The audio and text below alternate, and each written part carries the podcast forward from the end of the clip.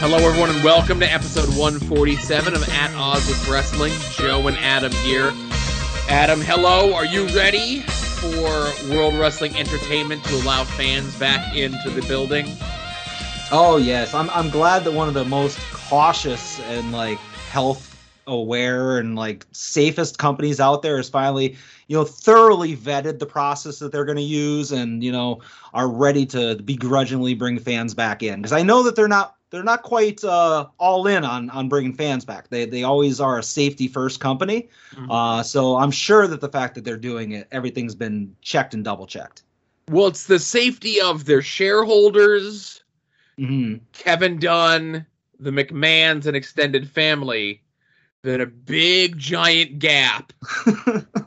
and then independent contractors and fans. Yeah, yeah, they're, they're at the same level. The independent contractors and the fans they're just as disposable in their eyes. No, it's going to be interesting though. I'm, uh, you know, I'm an avid SmackDown watcher. I'm glad that gets to be the first thing. Um, you know, I guess we like we don't count WrestleMania because it wasn't full capacity. Yeah, there was more cardboard cutouts than there were people. I think. Yeah. Um, but this is the beginning of them getting back on the road. It's going to be interesting to see how their I, normal touring schedule ends up being. You know, the the word is going to be uh, as it stands, like um, you know, Friday, Saturday, Sunday, Monday, with the Tuesday, Wednesday, Thursday off. You know, mm. like Saturday and Sundays are going to be like uh, super shows. You know. Yeah. And uh, Sundays, if there's a pay per view, it's a pay per view. Uh, I think SummerSlam this year pay per view is on a Saturday. Oh. Yeah, yeah. That's weird and then I heard, and this is like uh, unsubstantiated rumor. You know, this is like Facebook group, group chat, like secondhand removed. That there's talk of them um doing TV as a residency in Las Vegas, depending on how the SummerSlam stuff goes. Oh, kind of like Glow. Um, I would say better production values than Glow. but the same levels of uh, sexism and racism as go. That's possible. Uh, just going back to the SummerSlam on Saturdays, I guarantee you that we are less than three years away from there being SummerSlam Saturday and SummerSlam Sunday. You know, because we already said they're never going back on WrestleMania. It's always yeah. going to be two days, and it's going to eventually be like the Big Four. You know, uh, you'll have two nights of rumbles so that you can have like 60 person rumbles. Oh, no, you do the men's rumble one night and the women's rumble the next night. Well, that's what I mean. I, you have one on each night, but then you can make them longer because of the fact that uh, you, you're spreading it out. You know, they need to go back to the old pay per view schedule, um, which was SummerSlam used to be on a Monday. Really? The first like, oh boy, uh, 88, 89, 90, 91, 92 were all on Mondays. It wasn't until 93 that they moved it to Sundays. And then you can have Survivor Series on Thanksgiving Day. Or Thanksgiving Eve. Um, yeah. you know, yeah. I would prefer Thanksgiving, you know, because it is the Thanksgiving tradition. They they they swindled poor Jim Crockett to get Starcade's date away from them, you know? Yeah. um, and then WrestleMania and uh, so Royal Rumble used to be on Saturday nights. Hmm. And the reason that's that's peculiar is is because WrestleMania's up until shit up until WrestleMania 11 was Sunday afternoon. It was like Sunday with a four o'clock start time. Huh. See, I, I feel like WrestleMania. What's the one that was in uh like at Caesars? Nine. That was nine. Okay. And was that Caesars Atlantic City? No, that was Caesars. Uh, that was uh, Vegas. Okay, because that was like when you're watching the pay per view, it was during the daytime. But I, I mean, I ordered that pay per view, and I don't remember it being during the day, but it was. It was that you know, I think it was like three or four o'clock, you know, for us on the East Coast. Hmm. All right, I guess I just have the with the Mandela effect that every pay per view is always a Sunday night. Mm-hmm.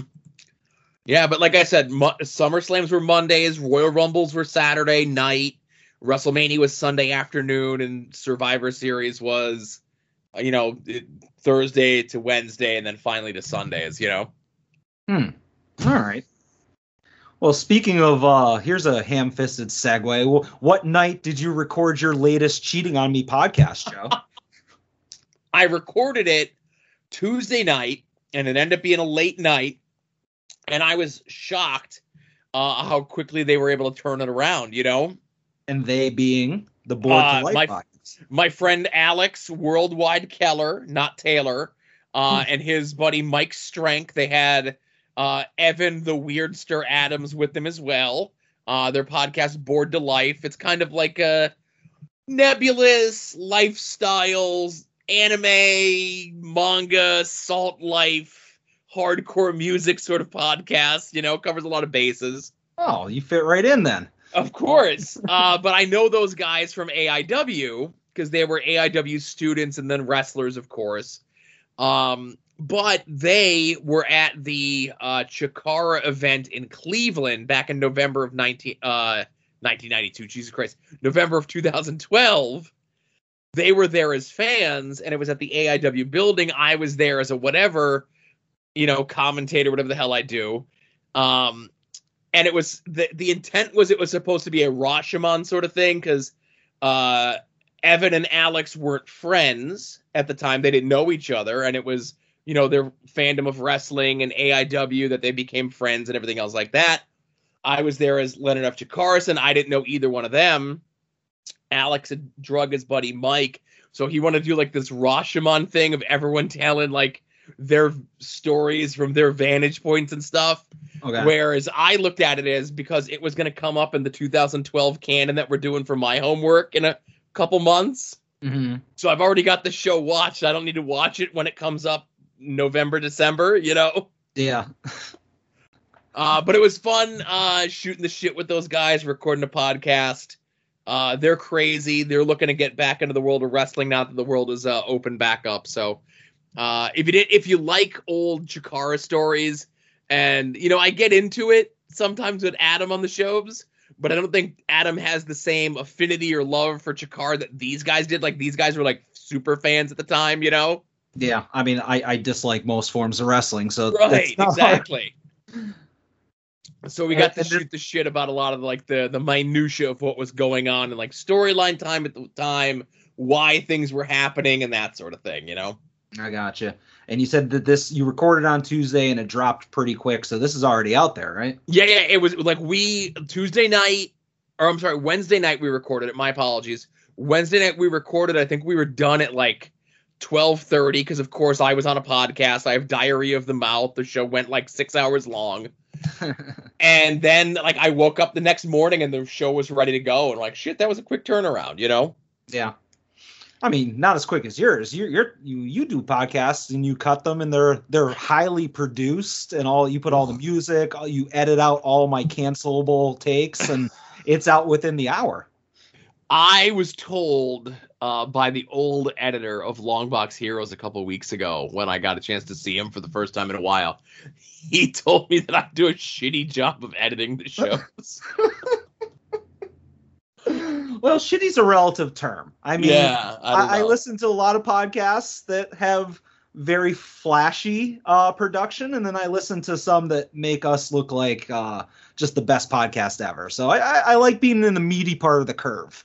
right. so uh, I saw you. Speaking of podcasts, not in this network, but friends of the show, as it were. Uh, you know, you when when you say there's no collusion, Adam, the first word that comes to my mind is collusion. I don't know what you're implying. I do not appreciate it.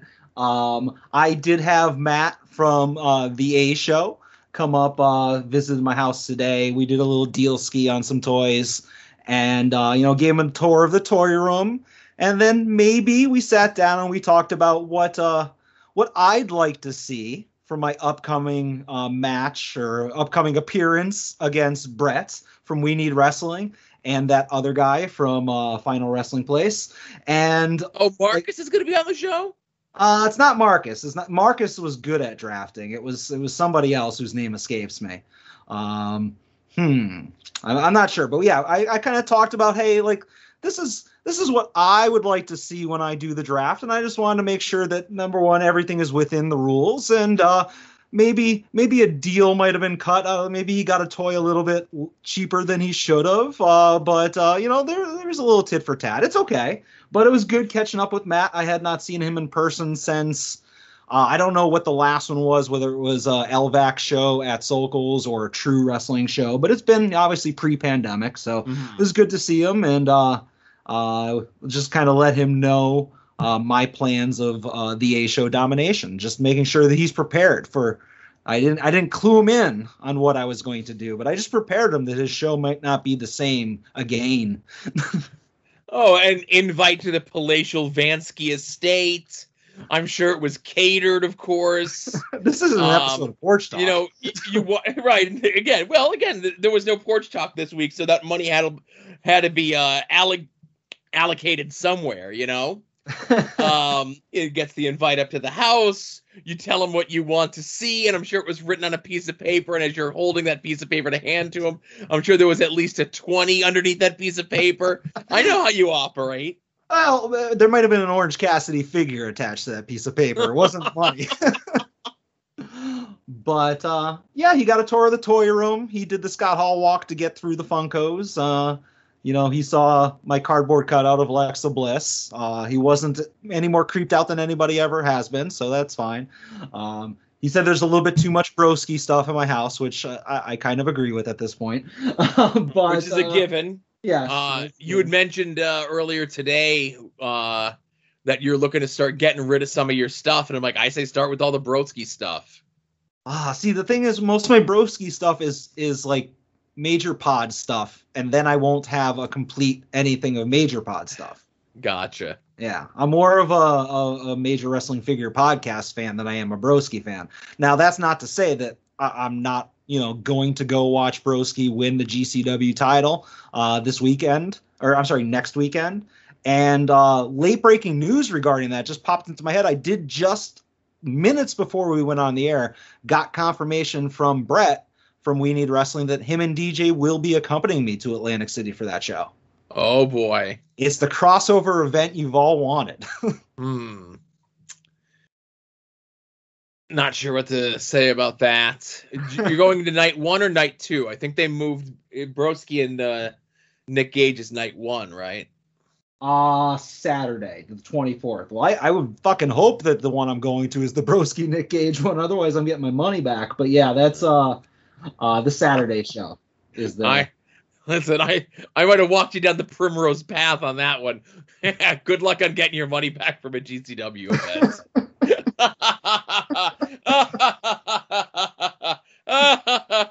anyway, yeah, it's homecoming night one. But yes, Okay. myself, uh, our friend Dave will be there as well as both Brett and DJ. So I'm looking forward to it.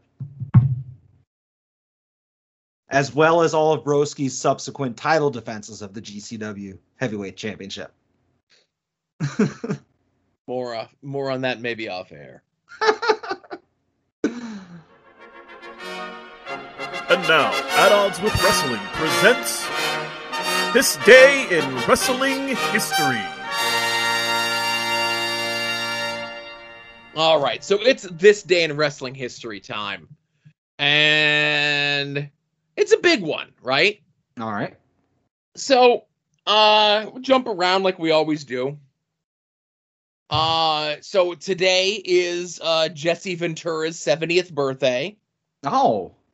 We Very have had- rarely, very rarely do I mention someone's birthday, but come on, the body was awesome, you know. Yeah, we should have had him as a guest. He he always calls into Pod Van Dam. Well, I think he's in the bunker. He's really hunkered down uh during these current times, you know. Yeah. All right. Well, maybe next year. And I didn't want to be dosed as he usually does to the boys when he shows up there. I wouldn't mind being dosed. Uh, so this day in uh, wrestling 2002, on an episode of Monday Night Raw emanating from the Continental Airlines Arena in East Rutherford, New Jersey, uh, coming in, coming to, going to a commercial break, Eric Bischoff made his World Wrestling Entertainment debut. I'm back. Well, if you remember, It was back in black. I know. it was back in black for that one hit, and then everything after that they edited in the "I'm Back" song. Yeah. Ah, still, I mean, obviously, I didn't mind Bischoff in WWF, WWE. Uh, it led to the the one or two rare occurrences where you had McMahon, Bischoff, and Heyman in the ring together. And I don't care what you say, that's still a cool moment, you know. Absolutely, I agree. I think Eric was much better uh, as an on-screen character in World Wrestling Entertainment than he was in WCW because he didn't have the pressure of being in charge. He could just be a talent, you know. Yeah. Uh, but I, I enjoyed his run, you know, whether it be like this as the GM, um, the three-minute warning stuff. Oh yeah. Yeah, you know, you mentioned the stuff with Vince. He had stuff with Cena. So he was always kind of positioned in like a, a big spot. The stuff with Eugene, I could take it or leave it, right? Yeah. And he, he invented the elimination chamber.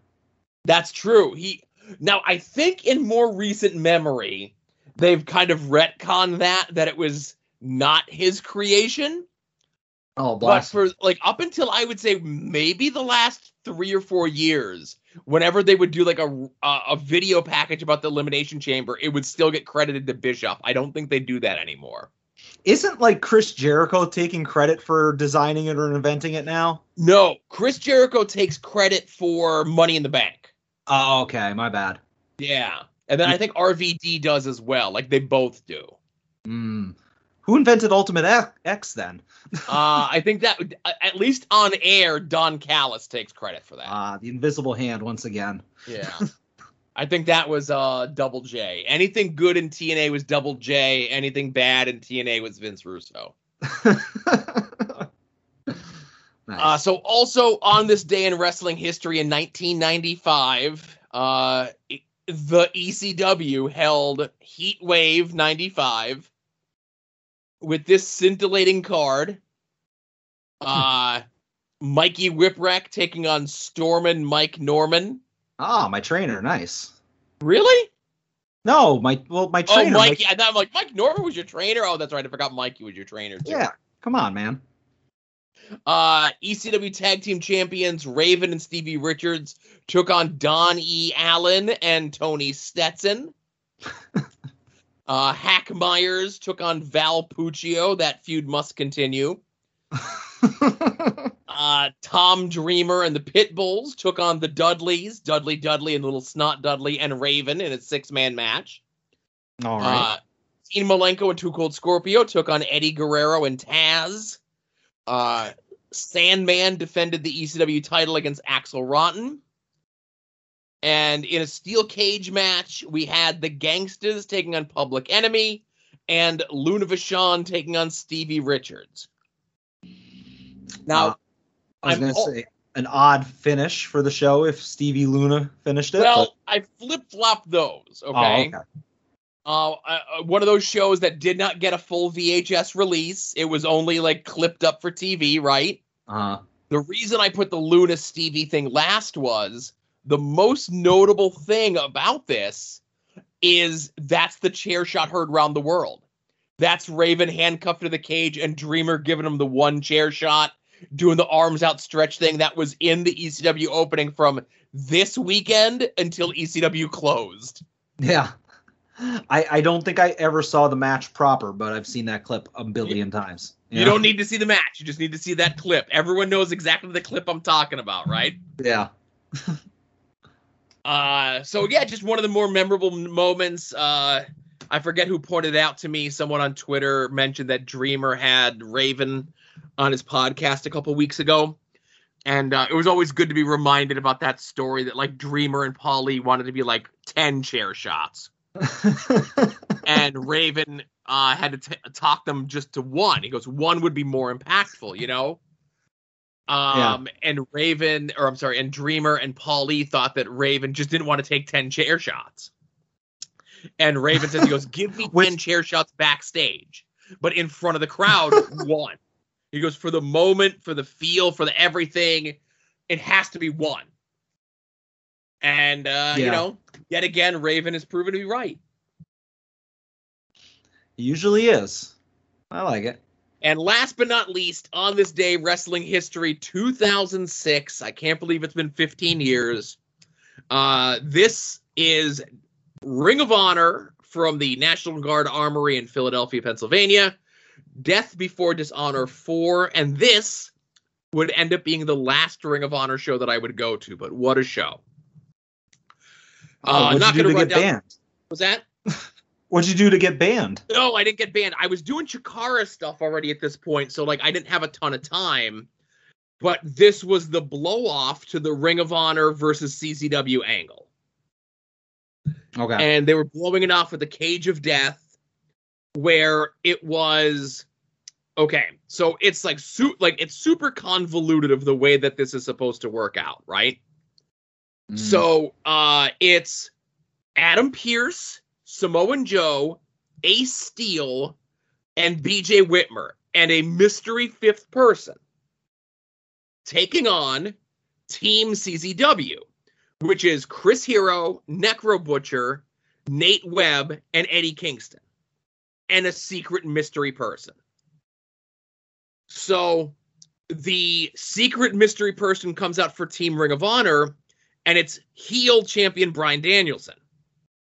Bryan Danielson comes Okay. into the ring and turns on uh, Samoan Joe and then leaves.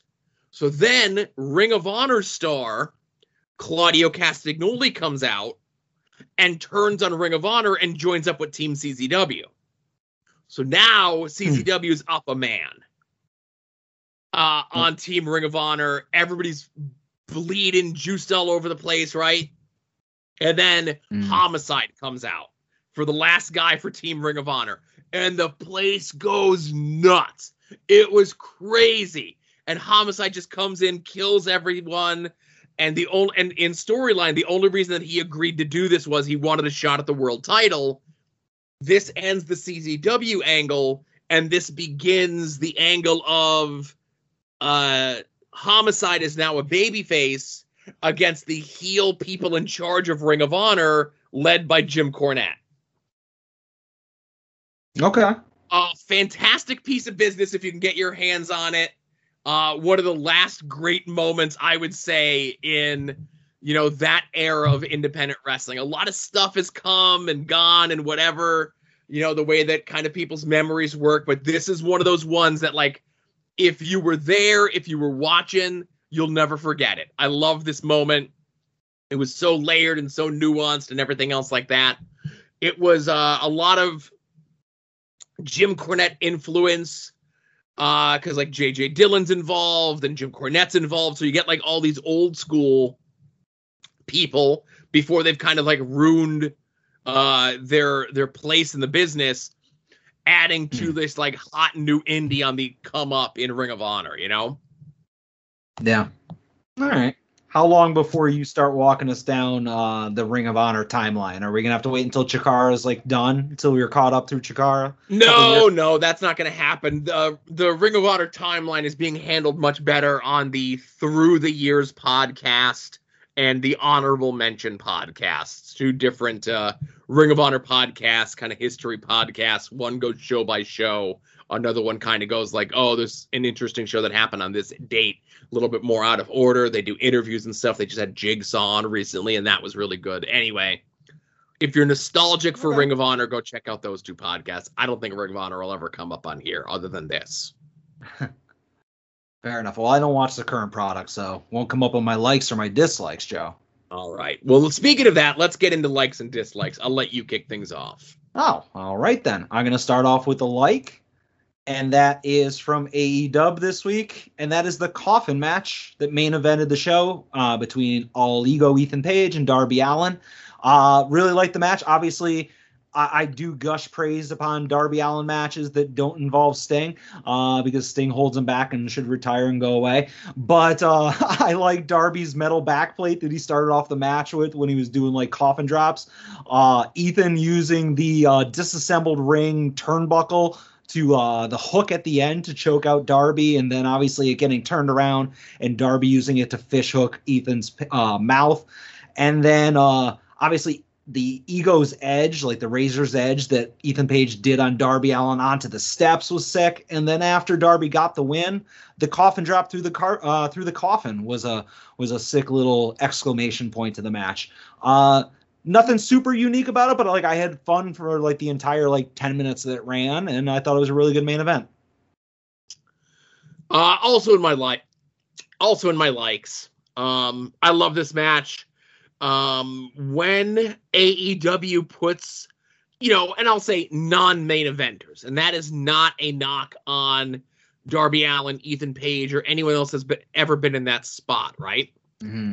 But when they put those guys that are not who you think of as your main event type people, your Jericho, your MJF, your elite, those sort of people, right?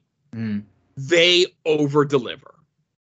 Um, you know, I, I think back to the match that uh, Darby Allin had with 10 all those months ago, right? Yeah. Um, you know, 10's not a main eventer by any stretch of the imagination, but when put in that position to be in the main event of an episode of Dynamite, they kill it. Uh, these two guys know each other very well. Uh, they had a long-standing feud, rivalry, whatever in Evolve. Uh, both of them are much better off for not being involved with any of that stuff anymore. Mm-hmm. Both are thriving in AEW, and uh, you know, obviously, there's so much more that both these guys have, and this definitely feels like a rivalry that can be revisited, even though this portion was very clearly closed. You know, the the lid was shut on the coffin, if you will. Mm-hmm. Um, but I really love this match, and I know these two guys have got a lot more uh, to give, whether it be against each other or with other people.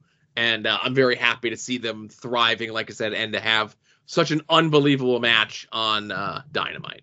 Yeah, and you mentioned earlier during the this day in history, Raven and Tommy Dreamer. You know that they feuded with each other their entire ECW careers, but they weren't always in programs with each other. You know, and you can see Page and Darby Allin kind of maybe going away from each other and then coming back, and going away from each other and coming back, like over the next few years if they wanted to.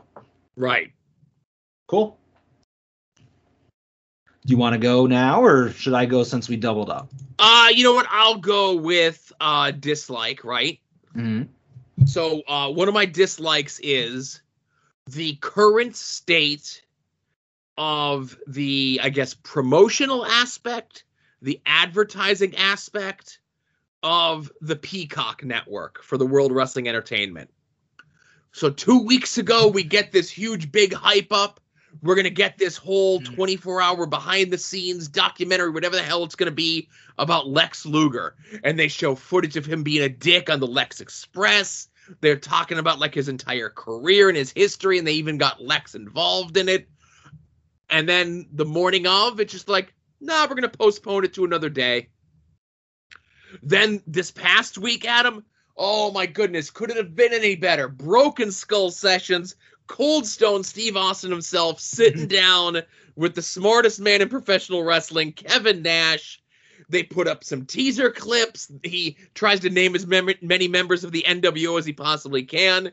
Uh, and then all of a sudden, Sunday morning, nah, it's not on the schedule anymore. It's just disappeared.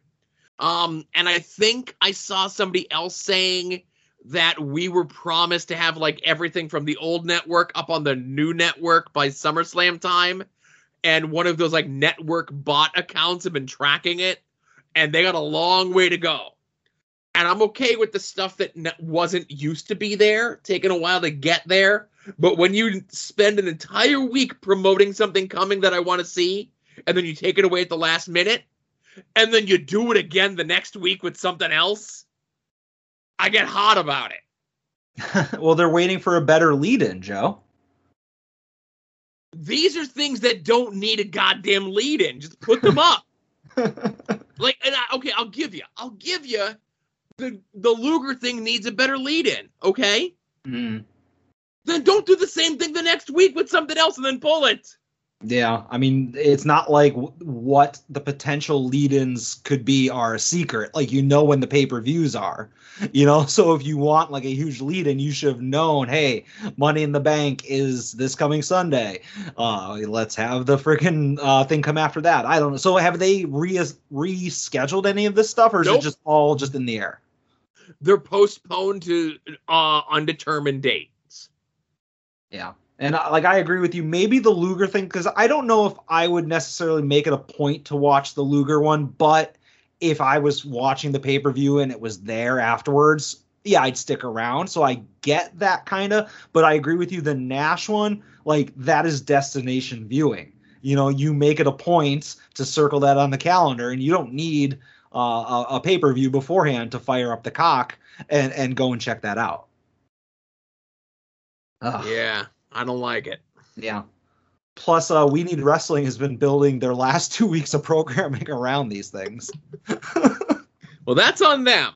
yeah. but no, I agree. I want, I would, I do want to see uh, Kevin Nash get get drunk and and tell stories. You know. And I'm excited for that Luger thing, man. You know, like uh Luger gets a bad rap and you know, I hope they they air this kind of like warts and all, you know, and it looked like that's what they were gonna do, you know. Yeah. All right, more on that story as it doesn't develop, if everything's in limbo. All right, I'm going to do a dislike, and since I started things off with the AEW main event, I'm going to go over to a dislike, and that is the NXT main event. Uh, your boy, Killer Kross, defended his title against Johnny Gargano in basically what amounted to a six minute squash match. Uh, Kross has been killing pretty much every top name in NXT. And as you pointed out last week, uh, he does that after every single one of them points out that he's a terrible wrestler. So, again, credit you that we have a terrible wrestler uh, beating all of the best wrestlers. Uh, and then afterwards, we have uh, Kross choking out Samoa Joe. And obviously, Joe has been like injecting himself with Adam Cole and injecting himself with Killer Kross and with uh uh freaking I can't remember his name. Ponytail guy for the UK guy. Pete Dunne, Nora's Pete son. Come on. yeah uh Pete Dunne. So I mean there's all these little like feuds I hesitate to use the word for uh that Samoa Joe is getting involved in. But the one that's going to get physical is Karrion Kross are we going to eventually get Joe returning and then having to job to Karrion Kross? Or is it just, oh, hey, Karrion Kross is the one guy that gets to get physical with Samoa Joe and make him look bad? And I guess I'm just bitter because Joe has just been presented as such a goddamn badass without really having to do much other than look scary. Uh, I mean, just go ahead and put Karrion Kross on Raw so I don't have to ever watch him again. But uh, that whole main event and the way the show ended is my uh, first dislike. Uh not enough to be in my dislikes, but you love Karrion Kross. no, I just don't care about Karrion Kross. That's I don't care about I don't care about him, but I care about the people that they are surrounding him with. You know? Yeah. So they need to do something with Karrion Kross because once they've let those fans back into the Capitol Wrestling Center or whatever it is, and that kind of led to a whole discourse online about like how fans are bad and they smell bad and you should feel bad for smelling bad and all that other stuff, right? Yeah. but there's one thing of like, oh, you know, people pointed out of the whole thing. It's like, oh, well, us, you know, booing Karrion Kross and cheering Johnny Gargano is just like the Becky Lynch thing. It's like, no, it's not. You know, the Becky Lynch thing, I felt like she was positioned, it was supposed to be a heel turn. And she and Charlotte were just miscast. And then the next night, World Wrestling Entertainment tried to double down on it. So the fans like triple downed. Uh, I'm not saying triple stamped anyone's double stamp, uh, but they tripled down and like, no, you're making the wrong decision. But I think Triple H has such a hard on for Karrion Kross, and he's just not connecting. He's just not clicking because there's something missing. So they're just going to feed as many people to him as they can, and they have been doing that, and nothing's happened. And sadly, I think they're going to take whatever reputation Samoan Joe has and, you know, try to take a bite off that bunny and cram it down the throat of Car- Killer Karrion Kross, you know? yeah. I I think that like there's two things that I look forward to of having WWE in front of a, a full capacity crowd, and that is not hearing the piped in Roman sucks chants because he doesn't suck. He's the head of the table. oh, Uh, don't worry, they'll still be piped in chants. well, they won't be as obvious, I think, or I hope they won't. And then I'd like also just to have just the sound of crickets or, or the visible, you know, how you could tell that the crowd is not reacting to Karrion Kross because obviously, as you say, they'll just pipe in cheers and a reaction, but you could tell when you look at the crowd. So I'm looking forward to those two things. Yeah, I don't know. I think the I think the Killer Karrion Kross experiment. So what I think they need to do is they need to have uh, once he's healed up again, have Damian Priest come down, right? Mm. And he be the one not wrestles uh, uh, Killer Karrion Kross, but he interferes in the match and costs him the ma- the match and costs him the title, right? Okay. So now um, we get Karrion Kross off of NXT, and then he has an excuse to go to his ready-made program on Monday Night Raw against against Damian Priest that I'll never see. In the three-hour Bermuda Triangle that is Monday Night Raw. Yes. All right. What do you got? okay. Uh, I got another dislike. Let's go. Um, and this is something that happened like literally after we were done recording last week. And I say literally, I mean like seven to eight hours after we were done recording, right? Mm. Um, the injury sustained by Bayley the week before they're getting ready to go in front of fans. Um, arguably one of the bright spots of World Wrestling Entertainment's pandemic era wrestling. And now she's injured, having to go in for surgery. They said she's going to be out something like 12 to 18 months. Yikes. Um, so that really sucks.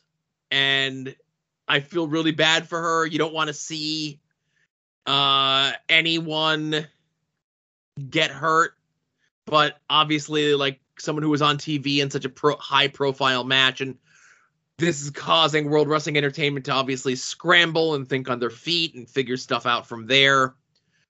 Um yeah, it just it just sucks. It really bummed me out that Friday uh, morning afternoon when I saw that come across the news wire. Yeah. Now this is also in my dislikes, but I, I want to expand upon it because I just have also, in addition to the injury, as you alluded to, the fallout from that, uh, and that is seeing Shotzi and Nox demoted to the main roster. Wow. now, obviously, if you're going to be sent down to one of the main roster shows, you want to be sent to SmackDown. But uh, you know, good on them for that. But in the process, Shotzi loses her last name. Uh, Tegan Nox never really gets uh, her revenge on Candice or closure on the feud with Dakota and Raquel. Uh, it's still kind of up in the air whether or not she lost her first name, but we shall see. Uh, and then also Ember Moon loses her tag partner, and I mean that was at least by my eyes a pretty over tag team in NXT. And if you're going to bring up a team, you know, just to kind of fill the void on the women's roster, why not have Shotzi and Ember Moon? I I don't know why they had a mix and match, um, but whatever. Good on them for getting the main roster exposure. But like, you know, obviously the injury sucks, but I I a lot of head scratchers in what they did to adjust for it. You know. Right. But they did their best. Um, you know, they brought up that Shotzi and Tegan uh teamed up together before. And they mentioned that I think in a YouTube exclusive promo. and they did give it a passing mention when Ember came out on NXT this week, so they're trying to make sense of these weird call-ups, you know. Yeah. You know what? Like we listen to, uh, you know, we've listened to the podcasts uh, of the majors talking about like Deep South and how, you know, when those were kind of independent uh, developmentals where it's like, oh, hey, WWE's ready for this guy. And then they have to scramble and be like, oh, shit, that was our champion. And they have to book really quick. You know, it's almost like NXT still is treated that way, despite the fact that they're all the same company. You know, it's like, hey, we need somebody up here. We're just going to call them up irregardless of what you had planned. Yeah. All right, I have one like left. So what do you have? Uh I only have one like left too. It's your uh, it's your turn in the barrel. Oh, all right, that's right. It was you doubled up there. All right, Joe. Now, bear with me for a second here. We talk a lot about WWE. We talk a lot about NXT and AEW, sometimes AIW and TNA, but I feel like not enough uh, time is devoted to uh, another upstart promotion. That's called the FWF. And uh, th- this past weekend, they held their their latest draft, their superstar shakeup, if you will. And I don't know, did you get a chance to listen to it, Joe, or watch it? I did. You did. All right. So I just want to, uh, as always, the FWF drafts are, you know, must see TV. Um, you know, coming hot off the heels of Major Fest and obviously the critically acclaimed night after Major Fest. Um, check your local RSS feeds for that one.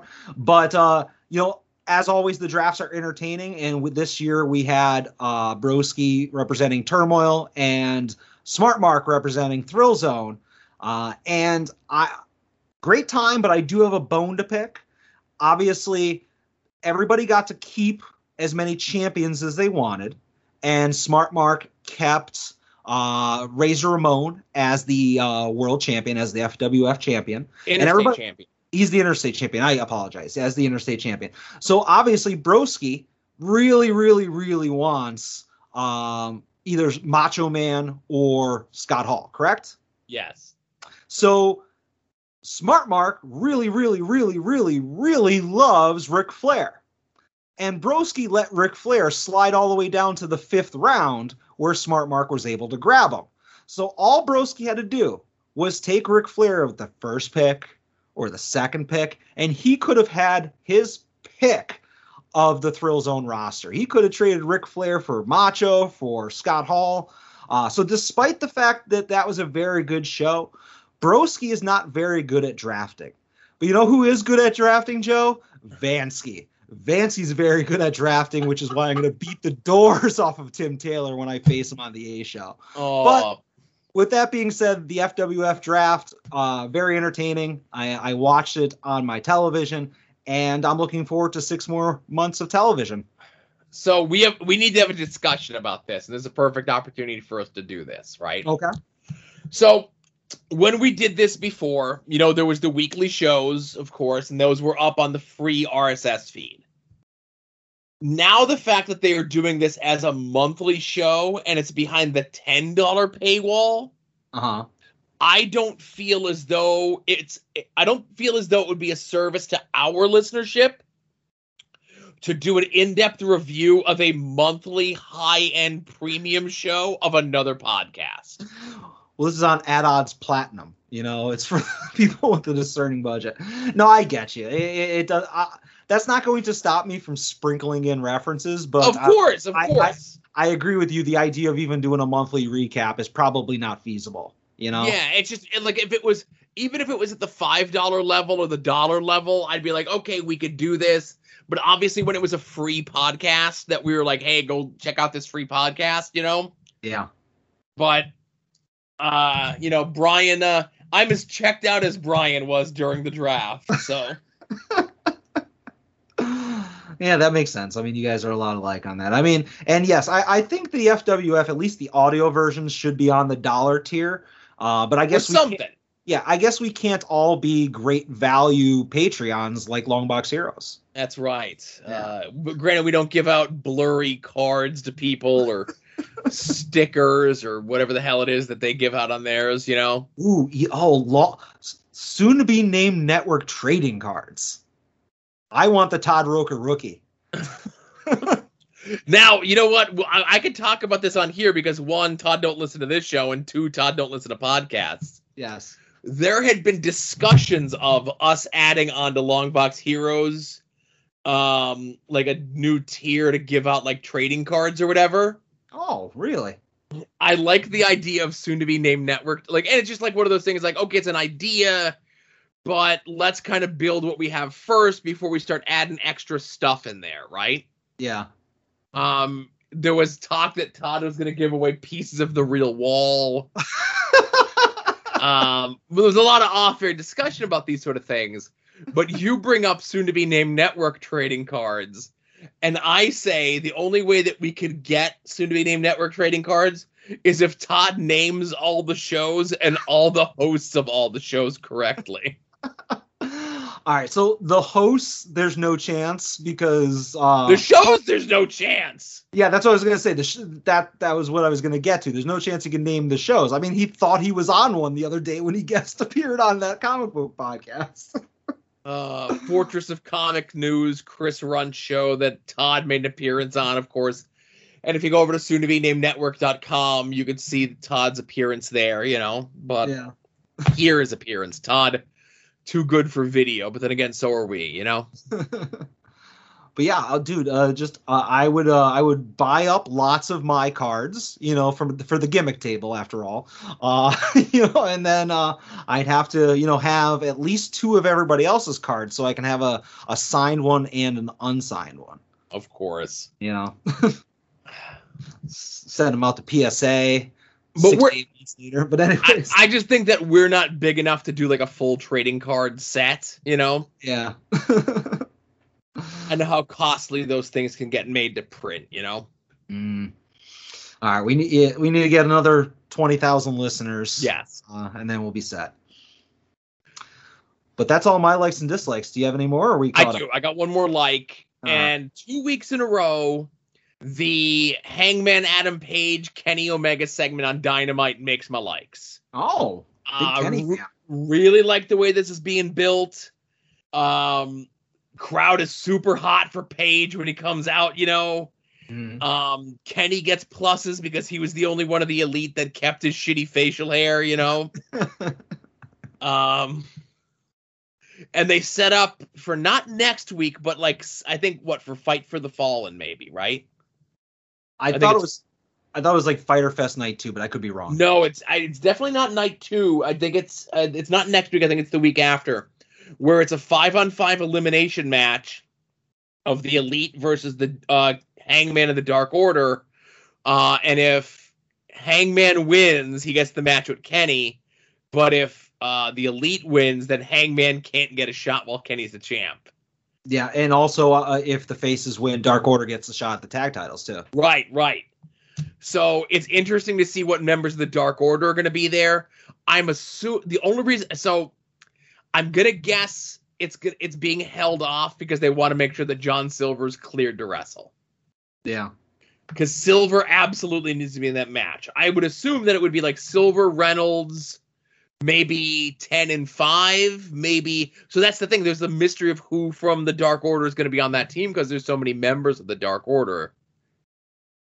Hmm. I mean, yeah. I mean, you'd want to obviously try to get you know Stu and Uno in there somehow. But if somebody's the odd man out, you can have Evil Uno just be at ringside cutting promos and have Stu Grayson in the ring. Or you There's get lot- Cab- you get Cabana in there. Yeah, you know, there's yeah. a lot of different options of folks that you Yeah, get in there. so I'm really, yeah, like we kind of fantasy booked a lot of this last week of like where we think it could go and where it should go, and then they pulled this out of nowhere, and I'm like, God damn, didn't see this coming. I love it.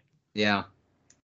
Uh yeah, I, I agree. Uh I can almost see, depending on how they book it, you know, having a- as we had desired last week, keeping Kenny and uh Hangman away from each other, even though they're in the same match. You know, every time Hangman's in there, Kenny tags out, you know, even if it uh if you have to do it hold off until they're like the final two or something like that but there's a lot of storylines that you can do in elimination matches i, I miss them being a more standard thing you know Yes. because I feel like every indie show you watch has 87 scramble matches, you know, with like 20 different people on each side, uh, and, and having like an elimination style where one team gets the advantage and then the heroic babyface fights back uh, is like a lost art.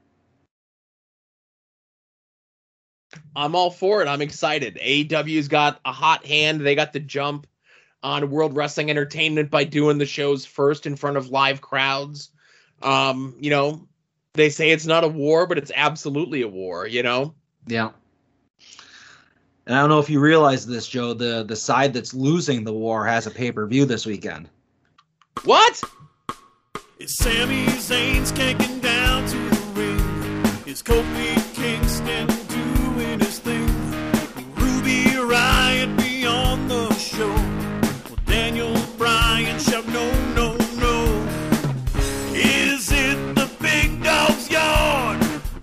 find out. Does Joe know the card? That is right. According to Wikipedia, the most trusted source of wrestling information and news, WWE will be hosting Money in the Bank this Sunday. Uh, and Joe, according to Wikipedia, there are six matches announced. Uh, I am sure that tomorrow night, when uh, SmackDown happens, you know, all of this will be thrown out. But as of right now, six matches with nothing announced for the pre-show. Can you name the card? Do you know it? Uh, I'm going to say no. What's going to trip me up is the people in the Money in the Bank match itself, right? okay. Yeah. Um, the actual match matches that are on the show, I think I got. All right, start with the match matches. Okay. Um, you got Bob Lashley versus Kofi Kingston. Yep. Uh, you got Roman Reigns versus Edge. Yep. Rhea Ripley versus Charlotte Flair again. Oh, yep, yep. Why not? Okay. uh, and again, another weird one: Viking Raiders versus AJ and Omos. Yep, that is all four of the match matches. Okay. So now it's the it's the Money in the Bank matches. There's eight people in each match. Uh, yes, eight in each. Okay. And so there's going to be another thing that shows my hand. So for the men's match on the SmackDown side, Ooh. okay, Yep. I know it's Seth Rollins, Big E, Kevin Owens, and sad or uh, no, I, I almost said Sad Sack Corbin, but he lost because he's a sad sack, and Nakamura, right? King Nakamura. Yes. Okay. On the on the Raw side, okay. I know Ricochet's in it. Yep. and I know John Morrison's in it because the Miz is injured. I know Drew McIntyre's in it. All right, you're just missing one. Shit. It, all right, I'll give you a hint, Joe. Don't give me a hint. Don't give me a hint. Damn it. It's not. Is it Sheamus? No. Okay. Um. It's not Randy Orton because he hasn't been on TV in a while. I can't think of who the eighth guy is in the men's. If this man wins, then Orton wins. That was the storyline reason to get this guy involved in this. Was that? Is it Matt Riddle? It is. It's your boy Matt Riddle. Oh my goodness. Ugh. Okay. And that's the storyline? yeah, because they were Team RK Bro, and then Orton disappeared, and I don't know. It was raw. I don't pay much attention, but it was Yeah. basically Riddle saying that like, oh, if I win this, then then Randy wins. It might have been the qualifier situation, but uh, somebody please don't correct me because I don't want to give Raw that much thought. But uh, yeah, so it's Matt Riddle. Now the women's match, I think I could do maybe better on, but I'm gonna falter on Raw, you know? All right. SmackDown side is Zelina Vega, Yep. uh, Liv Morgan, Mm-hmm. Carmella. Incorrect. Carmella's oh, that's right, they pulled Carmella out because she has the match with Bianca. Yes, which is not on the the Wikipedia listing, but I'm sure will happen. Well, no, no. Okay, right. Okay, so because they pulled Carmella out because Carmella's facing Bianca on SmackDown this week, right? Okay. Yeah, that makes more sense. And then the winner, then like Bianca's gonna go and have another match, maybe with Sasha Banks at the pay per view. All right. So back to uh you said Zelina Vega and Liv Morgan. Okay, I know uh, Alexa Bliss is in it. And gonna win it, but go ahead. Yes. I know uh, Asuka's in it. Yeah. I know Nikki Cross is in it. Uh, I don't know who Nikki Cross is, Joe. Oh, Nikki Ash. There you go. and that's all I got. uh, you have uh, Mrs. Uso. Okay. You have Naomi. Um, uh, Naomi, sure, sure. and uh, you have uh, just one of the a- absolute best winking into the microphone women's tag teams ever. The, Oh, they're both in it. the reigning and defending champions. Natalya and Tamina are both in it. Yeah, I bet you're Oh. excited about that. That's that's peculiar. okay. Yeah, yeah. They're you, you know of course have your your women's tag team champions. You know they're the workhorses of the brand because I can't tell you how many times I, I watch shows and I'm like, yay, Natalya's wrestling. Uh, so uh, you know get them in the match and uh, Tamina she's also a person. Uh, so yeah, they're all in it. But yeah, that's the show, Joe. All six matches. Yeah, sounds like uh, quite the winner, you know. All right, who's winning the Money in the Banks? I already said Alexa's winning the uh, women's, so we can skip that one. But uh, if you'd like to speak about the men's, Drew people- has to win. Drew McIntyre. uh, see now I, I I completely disagree. I'd love for it to be Kevin Owens, but I think it's going to be Drew McIntyre. Uh, why not Big E? Um, we got more to do with Biggie. Uh, Biggie still. I don't think this is his time. See, I see at least when done properly, and I guess that's me giving the WWE way too much credit. But the Money in the Bank should be a way to kind of elevate somebody. And Drew McIntyre has just spent the last two years being the top guy, so the Money in the Bank isn't really suited for him. Plus, the Money in the Bank is sometimes used as like a shortcut, uh, or at least a way to call your shot. And Drew McIntyre is already getting you know world title matches on the regular, so it just doesn't make sense for him to get it. Well, it Um, does because his match that he had with Lashley at the last pay per view was his last chance. Yeah. As long as Lashley was the champion. But now, if Drew wins the Money in the Bank, that supersedes that rule. Yes. Ah, sure, but that's stupid. Like the whole thing's dumb. Yeah. Well, I didn't say it was a genius idea. You know. Yeah, I mean, uh, Big E is your choice one A. Uh, Kevin Owens would be also satisfactory. Um, I just do not see them giving it to uh, Drew, but if you know, I could be wrong. And obviously, I am picking Alexa, but uh, I will allow you to disagree with me, and I assume you're going with Tamina. No, stop it. Um, I'm going with uh Nikki Cross. I know you say Nikki Ash, but I say Nikki Cross. You know. Uh all right, taking Alexa out of this, uh, I I think that they've kind of fallen off on Asuka and Naomi recently.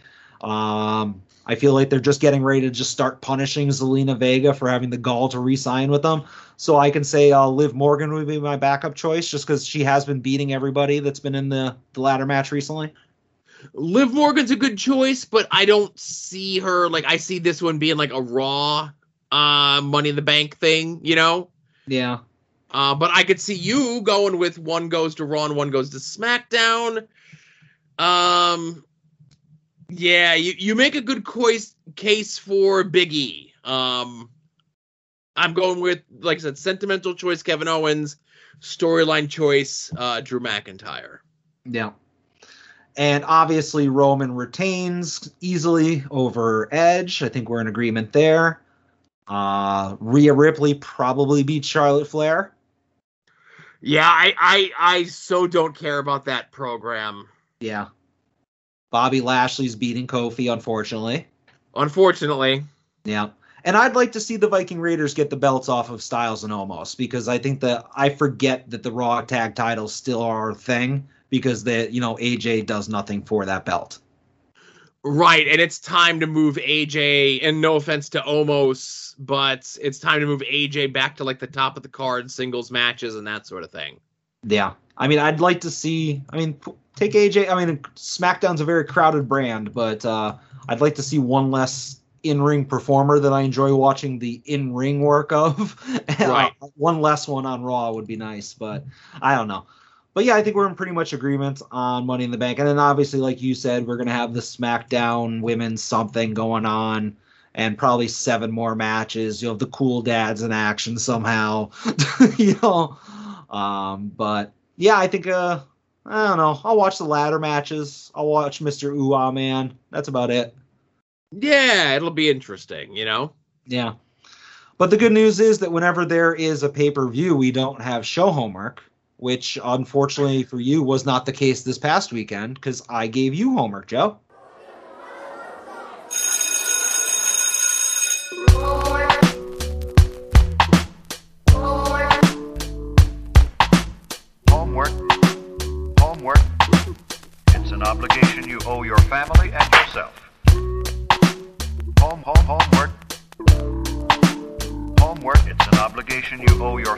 And yourself. That's true. So we uh, had to watch, per Adam's assignment, the Nightmare Family Showcase 2. Uh, came out a couple months ago. The link to it, it's on YouTube. You know, you put Nightmare Family Showcase, it'll come up.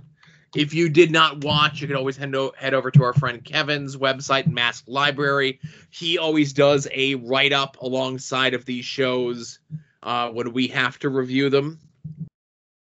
Um, now, I, I want to point something out, and again, I'm not. Um, so this was my assignment, so I have to do all this, right? Yep, I just get to chime in. Okay. So, uh, like the last time we did one of these Nightmare Family showcases, the commentator, the main commentator, the lead commentator, did not introduce himself. But I made sure to point out how bad he was at his job. Uh, I'm gonna disagree with you. Right at the very beginning of the first match, he did introduce himself. I wrote it down. Right. Well, what I'm saying is that when we watched the first Nightmare Family thing, he didn't introduce himself. Oh, okay. I thought you were saying that he did and this time as well. My bad. No, no. Um, but then, like you know, weeks or whatever it was later, I found out that the commentator was Glacier. Ooh, Glacier from like Blood Runs Cold. Yes, Ray Lloyd Glacier, and then he does introduce himself here. So at least now, when I go over this, I could specifically say Glacier said this bad, wrong thing on commentary. Right? Yeah. I could put a point to it. Okay. yeah. now, uh, so the the show starts off with them saying that these people all came and did a 12 week training camp. Okay. Yep. They were attempting to present this as that these were like fresh off the turnip truck, people with stars in their eyes of of fa- of freedom and fandom, and in a quick 12 week course, they were shown how to be professional wrestlers. Okay. Yeah, like fantasy camp. you know? Yeah, like fantasy camp, okay? That's not the truth. A lot of these guys and gals are established, just we've never heard of, some longtime independent wrestlers. Once we get to the main event, people who were on the previous Nightmare Showcase, and now, again, it's the presentation of it was, I think, I don't want to say dishonest. Mm-hmm. I think the people who paid might say that. But us watching at home, them presenting this as like a 12 week fantasy camp of people fresh off the turnip t- truck was a little misleading, I'll say. Okay. Yes. Newsflash: Joe Spose was surprised by the carniness of wrestling. Well, you can narrow that down and say the carniness of a specific one or two, three people involved with putting the show together. Ugh, I know you hate QT, but go ahead. and I, I'm gonna do my best um, to be easy on some of these guys, but I do have to address what was going on in front of me as I watch the show. Okay. Yeah. Uh, so the opening match is um, Trip Jordy versus the Rude Dragon versus the um no my apologies. So it was uh it was Trip Jordy versus the eight appendage anomaly Rude Dragon. Okay. Yes. And I just want to say while you're before you get in there, during the introductions of these two people, I was already checking to see how much time was left on the recording. Oh my god. Okay, so this is your opening contest. These guys are both very green. Their strikes were embarrassingly bad. Um, I did presentation wise though. I like the idea, like the eight appendage anomaly rude dragon, like strikes like such a Chikara chord with me. Yep. Yeah. I liked his mask, but like, why was he coming out like just wearing like a normal like dude's hooded sweatshirt shirt? You know? Yeah. Maybe he Uh, got the, the hood from like a bag of gimmicks because it's Sure. not being used anymore. it was chilly at the Cody Russell Factor, whatever the hell it's called, right? yeah. Now, I also want to mention toward the end of the match when Rude Dragon does like this springboard leg droppy thing. There's a real weird camera cut or a weird, real weird edit. Okay.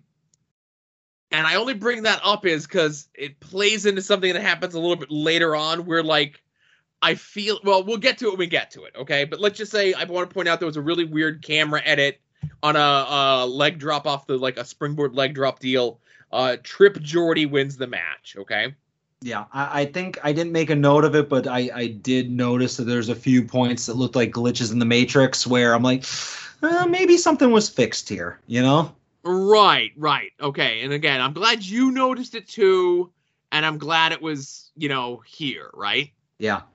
Okay. So our next match uh, is the British Wolf versus Marcus Erics Yeah. versus Charlie Avell and Dean Hiram. Okay. Yep. So Accompanied right to off the ring- rip. Oh, I was gonna say accompanied to the ring by Karma Dean. Well, we'll get there. We'll get All right. there. So right off the rip, we get this seven minute intro to British Wolf's entrance music before he comes out. Yeah.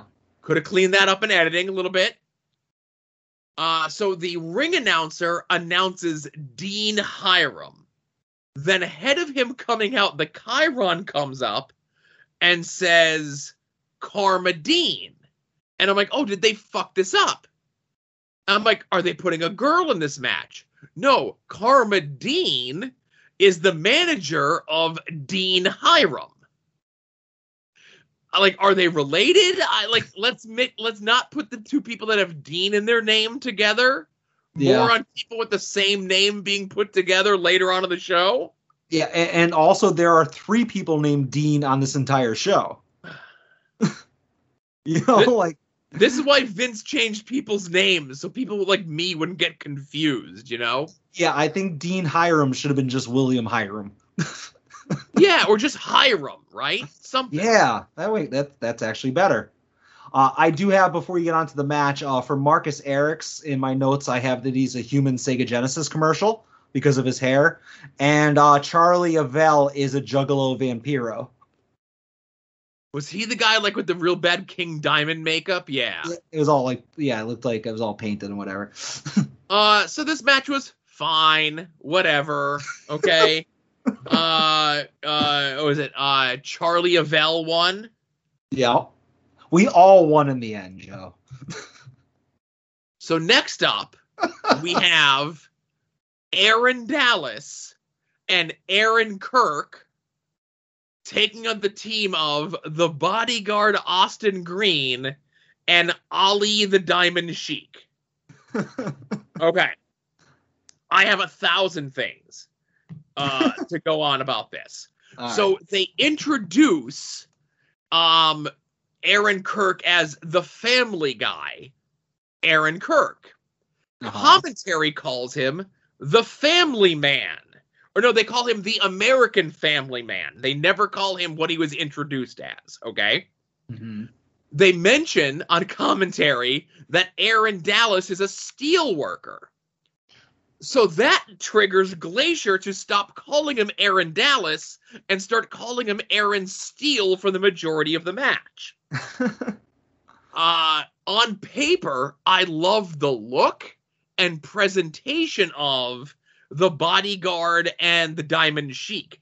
Diamond Sheik and the bodyguard were actually on AEW Dark this past week oh, and Taz put the Diamond Sheik over huge. He said that he's known the Diamond Sheik for years. He's the guy that Ta- Taz said the Diamond Sheik is who he gets all of his gems and rubies from. that he also purchased three Rolexes from him.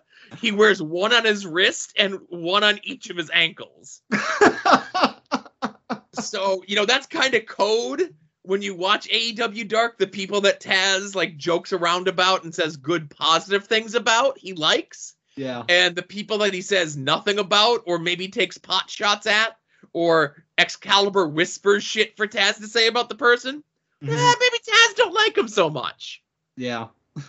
And I, I don't know if you're going to get to this, but uh, again, going back to the these are all people on a fantasy wrestling camp, they mentioned that Aaron Kirk's uh, used to wrestle, and this is his first match in 13 years. But Mhm. he's like an experienced guy, I guess, or whatever.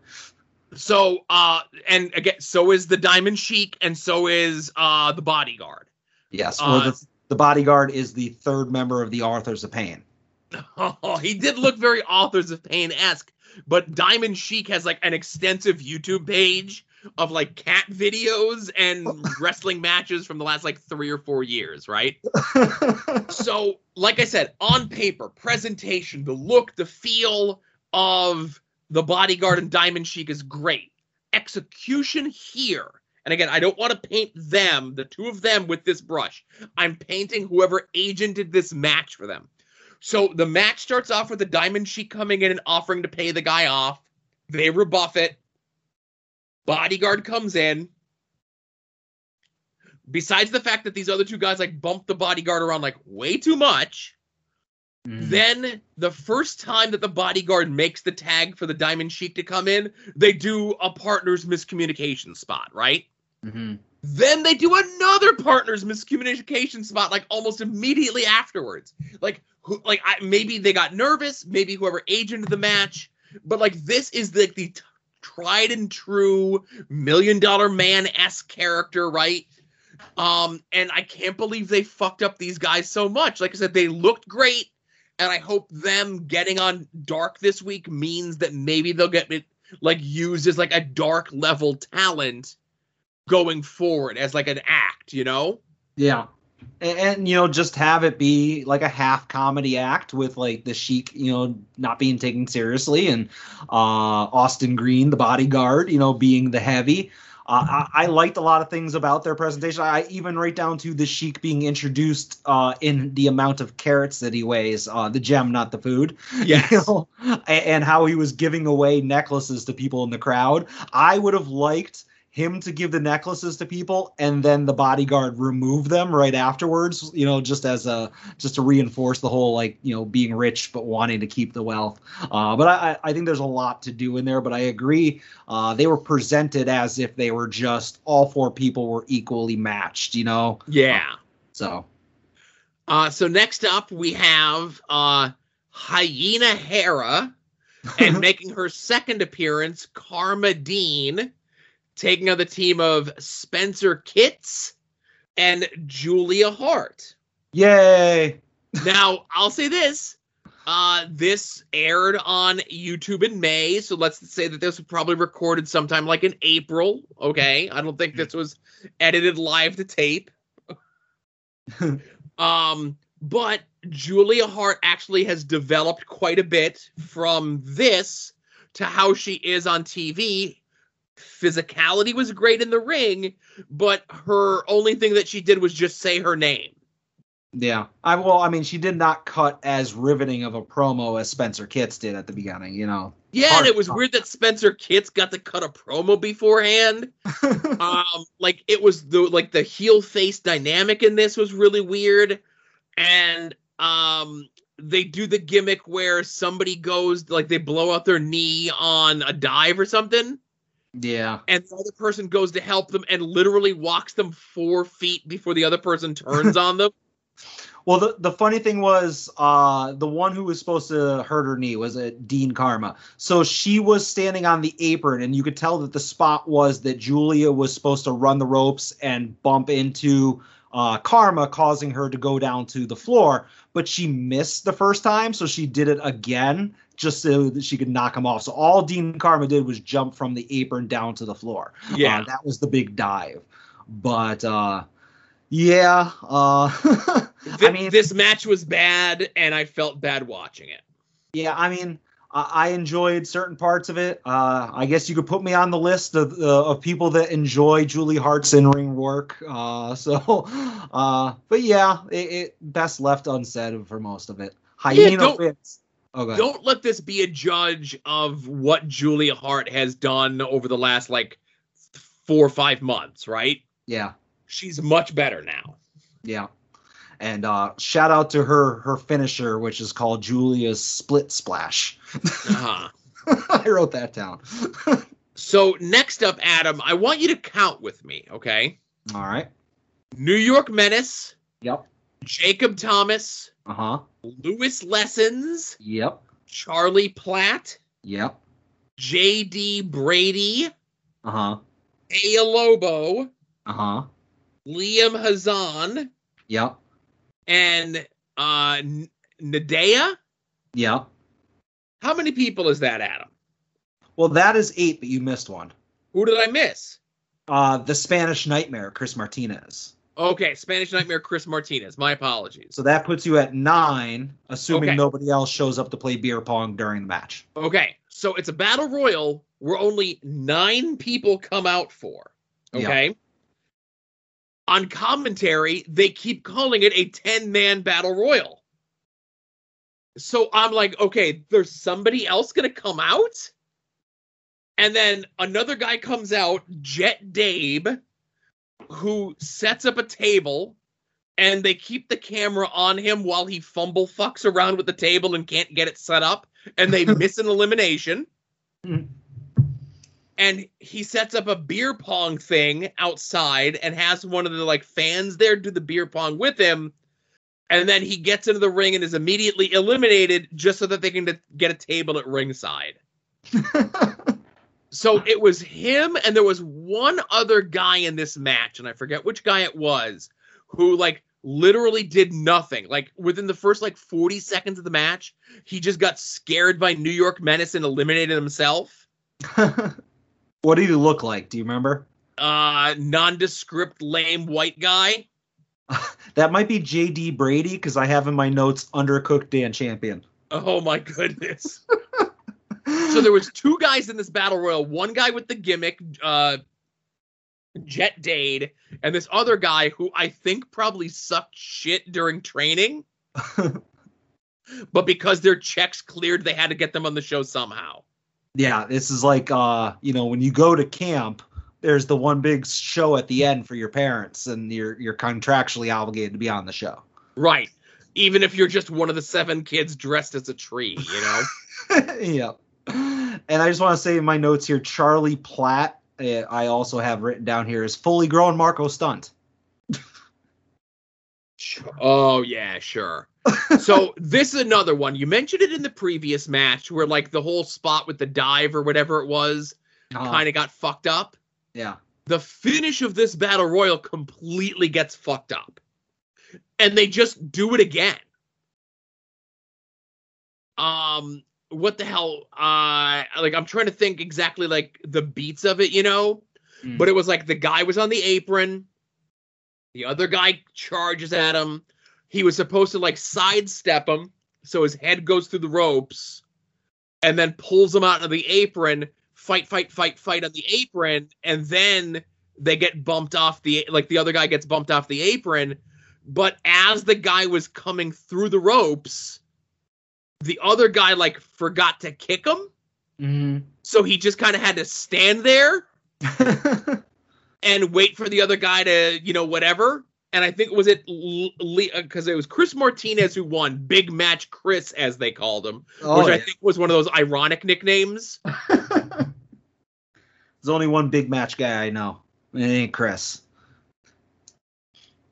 So it was the fact that they screwed up the finish of the battle royal, and like these two green guys had to like improvise and mm-hmm. do the finish again, and it just looked really bad. And I think it did them dirty by doing so, right? Yeah. And also, uh, Liam Hazan's tights were too tiny. I didn't like him He's the guy that they kept putting over as being this like uh, world class kickboxer. Yeah. But he has like legs the size of twigs. You know? Um, but like I said, this match was whatever. It's the battle royal where you throw everyone in, right? yeah. So now it's time for our main event. And before we get to our main event, if I knew ahead of time that we could have did a drinking game with this show, and every time that Glacier said, this person really impressed in these last 12 weeks, I can't wait to see what they do here. He said that for every single person that came out. Yeah. I think that's also in the contract for the fantasy camp Right. to get put Uh, over so- on commentary by Hall of Fame eligible Glacier. So our main event is Dean Alexander, who Third was on Dean's the the charm. what? Third Dean's the charm. Ugh. who was on the previous student showcase, right? Mm, Taking on Dylan McQueen, uh, who is a very established, like Georgia independent wrestler. Um, you know, there's matches of him in like action that you could find on Jerry's Internet Wrestling Emporium. He even has a match on his YouTube channel of him wrestling Jerry the King Lawler, you know. Hmm. Um, but So last time we saw Dean Alexander, he was just a guy, right? Yeah. This time he comes out and he's got the fur coat and he's smoking the cigar and he's got the girl and he heals on the girl when he comes out he's treating her poorly the girl's never named the girl does not stay at ringside so it looks as though they like this guy and they feel as though he has something but i don't think this character this gimmick was him Mm-hmm. I can see that. So, so how, what are you booking him as, Joe? Real quick. Um, I think Nope. you could book him just like as a, a guy who's trying to find his place. You know, just he's a dude. He's really proficient in the ring. He's missing that something. And you have him pop up on Dark or one of the 17 YouTube shows that everyone in AEW films Mm-hmm. of him trying, like, hey, let me in the wingman. You know, I could be a great wingman. And it's him, like, let, and then, like, all the way up to, like, let's say, let me in Team Taz, let me in the Dark Order, let me in the Elite. And you could do, like, an episode, or you could do multiple episodes of, like, him as, like, the temporary guy in there, like, oh, let me in Best Friends, or whatever it is, as he's trying to find out who he really is. Yeah. And then depending on how all that gets over, if he ends up having chemistry with one of these groups, you put him in one of those groups. You end up he ends up being kind of like a breakout star on his own, and you could do the thing where he reveals it's like, hey, you know, all this time trying to figure out where I fit in, I don't need to fit in. I'm just gonna be myself. Yeah. No gimmicks needed. Dean Alexander. Yeah, and you could do no gimmicks needed. You could do it as a babyface. You could do it as a heel. He's good in the ring, and Yeah. obviously because he was on both these showcases, they think highly of him. But I just didn't like. It's not like this was offensive, but like this was a gimmick for someone else. Hmm It doesn't really fit his look either. You know, like he's Yeah. not a pretty boy or like just yeah, he's just kind of nondescript. And I don't mean that as an insult, but he doesn't have that kind of like Ric Flair-ish, you know, look where he's going to have a girl on his arm. All right, but uh, you love the match though, right? Match was fine. Yeah. Um, and Dylan McQueen was fine. Like I said, the match was strangely worked. Um, you know, because I think, um, if this wasn't AEW affiliated, they might have booked the role reversal of who was the heel and who was the babyface in this match. Mhm. Um, and I think Dylan McQueen won. Dean Alexander throws a temper tantrum. The Dark Order music plays. Uh, 10, 5, and negative 1 come out. And negative 1 um, gives the dude a super kick, lays him out, and tells him that he's uh he lost now he's lost three times because they like negative one pins him and they count the fall. Now he's lost three times. No one will ever know who he is, and then ends the show by crotch chopping and saying "suck it." you know, when I was watching this, I had hoped uh, because one of the the biggest surprises that popped me from the last one was obviously the Dark Order as well as Anna Jay. And uh, while this was not Anna Jay, I'd say that having negative one on there is, is almost as good, if not better. Yes, I I, think that they. Sh- I don't know, man. I, I look forward to these little little things at the end there. Uh, hopefully, it becomes, you know, next year when I assign, you know, the third annual and so on and so forth. You know, I'm sure at some point we'll see negative one in a full blown match. You know, as he gets older. for sure. As long as he keeps his grades up. Exactly. All right, but I would say not the worst homework I assigned, right? Um, no, not the worst. Um, you know, I had fun watching it for the most part. The first one was definitely better. Okay. You know, uh, the first Nightmare Showcase I thought was better. Um, I just think there was a lot of good um, ideas, bad execution. And the fact that they did like whatever that weird edit was in the first match, and then had two more matches on the show that had fucked up, like fucked up finishes or fucked up spots in the match that they could have very easily edited and fixed, and they didn't, makes me feel as though whoever was assigned to edit this was really gung ho about cleaning stuff up for the first and second matches, and then lost interest in fixing things by it got to the by the time it got to the end. it's like the editor had the same uh, enthusiasm as I do taking my notes for show homework. you know, lots of notes for the first few matches. It slowly thins out as I go. Right. But obviously, no show homework this weekend because of the pay per view. So everybody gets uh, gets the weekend off, right.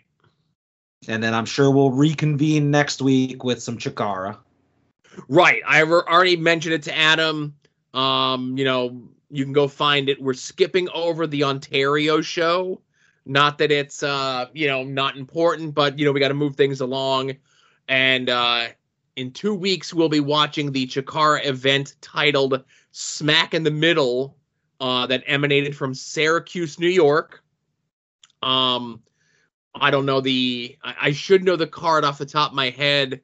Uh, I don't, but just to give you a teaser, no supplemental material for this one. Oh, We're gonna save the supplemental material for the next show.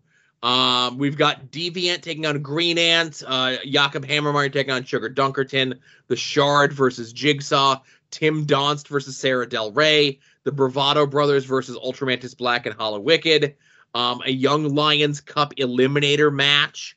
Um, and be honest, you can probably skip it. Um, a Sail Ant taking on Soldier Ant, uh, Ophidian, and uh, it's Ophidian, Icarus, Gargano, and Taylor taking on 3.0 Gran Akuma and El Generico. Um, which not only is a hell of a match, has a fant what I would say one of the more legendary slept on Chikara promos of all time. Um, and then the main event is Eddie Kingston defending uh the grand championship against a 2B very good professional wrestler in Dasher Hatfield. No. All right. And I would be remiss just when we were covering uh, our last Chikara homework, I completely forgot and we did not cover it. But at the very end of the How to Hatch a Dinosaur show, after the credits, uh, as pointed out by the Chikara special, there was an after credits scene involving a very dejected uh, Archibald Archibald Peck. So I had to go back after I watched the show after we did the podcast and I checked that out uh, just because I am uh, an MMA completist. So I had to go and check that out. More on that in the supplemental material for the show after this one. Okay. And uh, yeah, and hey, if you listened to me when I was on Hellions Talks last week or two weeks ago, whenever that was, uh, this event, Smack in the Middle, is where I met Kevin uh, of uh, you know the House Show, the House Glow, all those podcasts, Hellions Talks. I actually met Kevin at this show. Ah, as he as he with his sweaty palms and like nervous, you know, comes up to you and says, "Ex- "Excuse me, Mister Chikarson," Oh my goodness. anyway, as he was terrified to talk to you. uh, his words, not mine. So, uh, Jerry's Internet Wrestling Emporium is where you can watch those shows that I signed uh, from the 2012 year of Chikara, aka Independent independentwrestling.tv.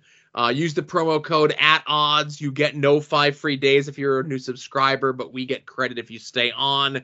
Um, as we broke last week, uh, the five free days is probably done forever. Uh, but use those promo codes if you're new subscribers, like I said.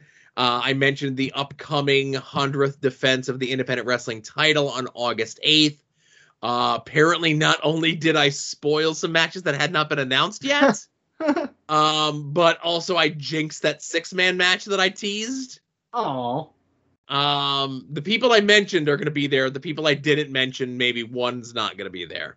Oh. See, that just proves why you have to check out this podcast every week because you never know what you're going to inadvertently uh, spoil. Yeah, you never know what dumb shit I'm going to say and get myself in trouble for, you know? Yeah. Uh, but this weekend, uh, taking a break, only two live streaming shows. Saturday, H2O uh, event, Can't Take Me Alive, and Sunday, Beyond WWR Plus. Those two events are streaming live on Jerry's Internet Wrestling Emporium, aka independentwrestling.tv. We have a TeePublic store that you can find at tinyurl.com slash longboxheroes.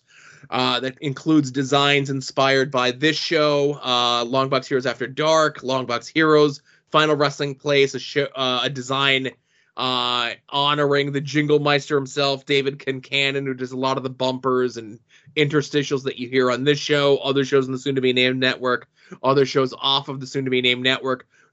Don't buy anything this week. Wait till next week. Next Thursday, Friday, Saturday, Sunday is the 35% off sale. So if you're itching to get something, uh, the Ad Odds logo on a cell phone case or a notebook, wait till next week and get that 35% off. And, and Joe, I don't think we mentioned it last week, but uh, be sure to use uh, our click through for all of your Amazon purchases. Oh, that's right. Any of the show notes that you go to uh, for any of the Ad Odds uh, episodes, there's a link in the show notes. That's uh, they call it uh, our affiliate link. It's a way that we could tell you that Amazon exists and you could help us out because Amazon gives us a little bit of a kickback for us, this giant podcast, directing you to that little company known as Amazon. Uh, and also, I'll mention uh, up until the first week of August, uh, you know, the the Prime affiliate deals have uh, what they call bounties, right? If you sign up for any of like the Prime whatever things, you know. Prime Books, Prime Music, Prime whatever, you sign up for the free trial through our link, we get a credit. Usually it's two bucks, right? Mm. For the next 30 days, if you sign up for Amazon Prime Video for the free trial using our link, we get 10 bucks. Oh shit! And it Yeah. doesn't cost them anything for the trial. Right, and that right. So you sign up for that Amazon, and, and so the issue is, is like I have Amazon Prime, and Prime Video is already included in my Amazon Prime membership, right? yeah. But there's people that don't have Amazon Prime, and a lot of that stuff that you get with the main Prime membership is like all piecemealed out. If you don't have Prime Video, sign up for the free trial, use our link to do so, cancel it the next day, we get 10 bucks. Hmm. That's an opportunity and a half right there. It's it's almost like buying in meat at one Kroger's and returning it at two different ones. Almost. Yeah. I'm looking forward to some people buying some weird shit through the click through. Because I, you know, this is the uncensored show, you know, and everybody's just buying like fucking batteries and cell phone cases and stuff. Buy some weird stuff because we can read it. We won't be able to know who did it, but we can share with the world all these fucking sex swings and shit that you weirdos buy. Buy them through our click through. I'd love to hear Oh about them. That's a way to get them to do it. Call them weirdos. They know who they are. but anyway, speaking of weirdos, there's some other podcasts you should listen to. Uh, not all these people are weirdos. Most of them are good people. Uh, Final Wrestling Place, Longbox Heroes, We Need Wrestling, Porch Talk. Oh, there's some weirdos on that show. Uh, Wrestling Cheers, Between the Sheets, The House Show Podcast, Viewer's Choice, Pod Van Dam, Not Another Sports Podcast, Hellions Talk, and The A Show. That's all for the regular show, I think, today, Joe.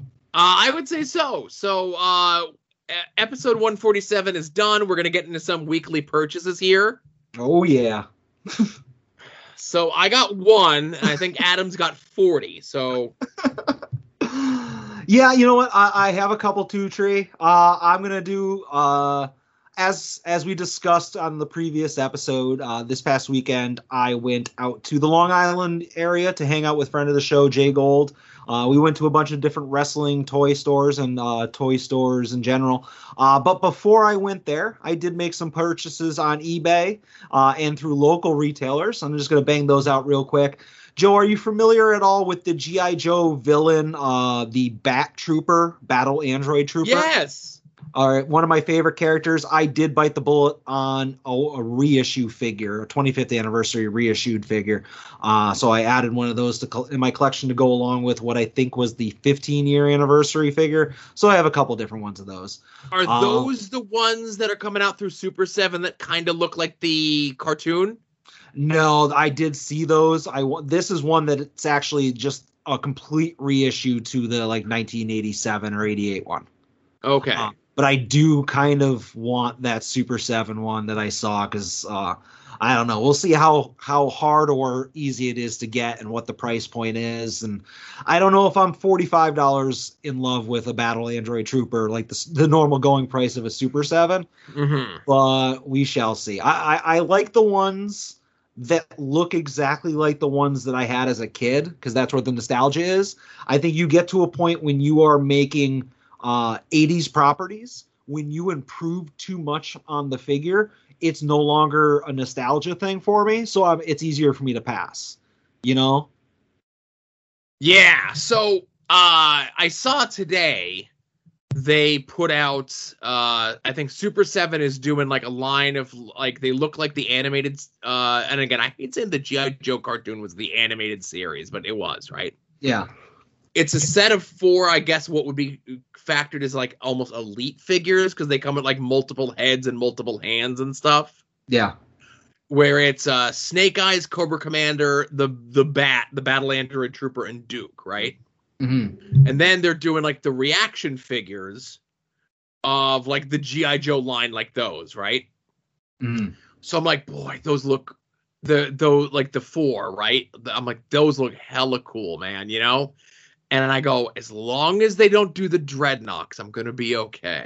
as long as they don't do the Dreadnoks, I'm gonna be okay. And then Hasbro decides, uh, hey, we're gonna super vent because, like, hey, you know, we license our shit out to, you know, have other people do whatever. Uh, so then Hasbro announces that they're going to do uh whatever the hell it is that they're doing with their figures, and they tweet out um a Zartan because they're doing a bunch of, I guess, for PulseCon, right? yeah. so they do and they're like the what the hell do they call them um the the classified series right Yeah. They're like an oversized, super detailed. Like I've seen some of those. yeah yeah yeah and like there's been a bunch before there's been like your standard cobra troopers uh beachhead roadblock uh various snake eyes and so on and so forth right and you know these things fall out of my purview but you know things happen and the zartan pops up and the zartan changes color in the sun just like the original figure did Yeah. and that figure looks so badass Do you see the box? Like Yes. the cover to the box, how like it has a rotating face, like the cardboard has like a spinning wheel, so you can see all the faces of Zartan. Yes Oh, it's like I'm not even like I like Zartan as much as the next guy. I'm not a super fan, but like I even kind of want it, you know? Yeah, and it's not like a crazy price point. Like it's I think it's only like 37 bucks, you know? In a row? so Uh, yeah. uh, I signed up for the PulseCon mailing list. They said it's supposed to come out this fall. That's a future thing. But like I got real itchy seeing those GI Joe toys and like I literally said to myself I'm like as long as they don't do any of the Dreadnoks, I'm gonna be okay. And then they hmm. fucking did the Dreadnoks, and I'm like, and they did like the leader of the Dreadnoks, and I'm like, okay, I gotta make a hard decision if I'm gonna buy this because if I do, that now opens up a very slippery slope. you gotta have rules, Joe. See, the Because problem, if they do, if they do Tomax and Xamot, I gotta do that. If they do Iron Grenadiers, Destro, I gotta get that. Yeah, But I could convince myself to just stick with. I could convince myself just to stick with like the main, the original four Dreadnoks, right? Like Zartan and the other three, uh, Buzzer, Ripper, and Torch. yeah, you get Ripper, you get Thrasher. That's like real far down the GI Joe food chain. um, but another one that's going to be itchy if they do it for me is if they do uh Firefly. If you remember Firefly, the the demolitions expert, yeah. he's in the full gray camouflage outfit, and uh Uh-huh. Copperhead. He was the mo- he was the uh the GI Joe vehicle, the or the the Cobra vehicle, the water moccasin. Mhm. He I- was I- the pack-in driver for that. and in my GI Joe Fig Wrestling Federation, Firefly and Copperhead were like they were the Midnight Express, Brainbuster, like whatever. Like they were like the tag team champions like 17 times. they were the workhorses of the fed. They were the workhorses of the division, yeah. While fucking Sergeant Slaughter and Serpentor are having garbage matches with fire and thumbtacks. These guys were they were the work rate team of my GI Joe Fig Fed. So for nostalgia purposes, if they do Copperhead, the goddamn driver of the Cobra Moccasin, I'm gonna have to get the elite figure of him. well, I look forward to seeing uh, your fig photography of this fig fed. uh, all right, just uh, again, we barely scratched the surface, Joe. Also, I'll be a little quicker. Tangent, tangent. I'm sorry. I'm No, sorry. you're fine. I just hey, let the affiliates know we're running long. Um, are you familiar with the Transformers Red series that's exclusive to Walmart? I am. All right, so they had initially came out with uh, a Megatron, a Soundwave, and an Optimus Prime. I bought those many moons ago when they came out. They had announced that a second line was coming out that would include uh, a G1 Bumblebee and then some Beast Wars characters. And I don't care about no Beast Wars, but I was like, all right, if I see the Bumblebee, I'll get it because I'm not gonna not have all the G1s of these because they're awesome. They're they don't transform, but they're highly detailed. They come with a ton of accessories. Uh, so they're cool. yeah, they kind of look like they did on the like on the cartoon. Exactly. Yeah. So I was at a Walmart in Bloomsburg. Actually, I was going kayaking last weekend, and I saw on the shelf the Bumblebee, and I was like, "Oh, sweet! I got a Bumblebee." And the one I picked up wasn't in great shape, so I was like, "Oh, let me look and see if there's another one here." And there was. And as I'm flipping through looking for a Bumblebee, there was a figure that I did not even know existed, and it was sitting on the shelf, and that was a Transformers Red Edition uh, Starscream, and it was a coronation Starscream. So he came with the cape and the crown. Oh, son of a bitch! That's fantastic. And here's the thing, and they talk about this on like other Toy Boy podcasts. You know how impossible it is for the first time you ever see a figure or hear about a figure to see it on a shelf? Like like that never happens. Normally you see, oh, this is up for pre-order, or this is coming soon, or this is long since sold out, so here it is on eBay. But for me to not know that there was going to be a Starscream in that line, and to have seen it like first time on the shelves, and to be In able the to wild, yeah, in the wild, to be able to buy it for retail, uh, super pumped about that. So I added a Bumblebee that I didn't really care about, and a Coronation Starscream that is fucking awesome. That's awesome for Yeah. sure. And the one last thing I have before I turn it over to you, and then we talk about uh, New York. Uh, Joe, as everybody knows, I am the Michael Jordan of Azrael figure collecting. And since I finished all the Azrael figures and I wept because there was no more worlds to conquer, uh, I've had to kind of branch out a little bit. And we've talked about my white whale being the Thomas the Tank Engine. I didn't buy that yet. I didn't buy that yet, even though a minty fresh one showed up on eBay this week and it's on my watch list. Uh, but I did buy three different Azrael HeroClix figures. Okay. So obviously the HeroClix being that little tabletop game where you have the all the figures have the base you screw uh, you you twist for your score or whatever. But uh, there were three different classic Azraels. Uh, I don't understand the game, but I think the different pieces had different powers or strength levels, and I got all three of them for eight dollars shipped. So uh, Okay. it was just something that I again I have to start checking off oddballs since I have all the uh, the heavy hitters, and uh, I got those real cheap. Uh, I used to play HeroClix, Okay. and I didn't know that those counted.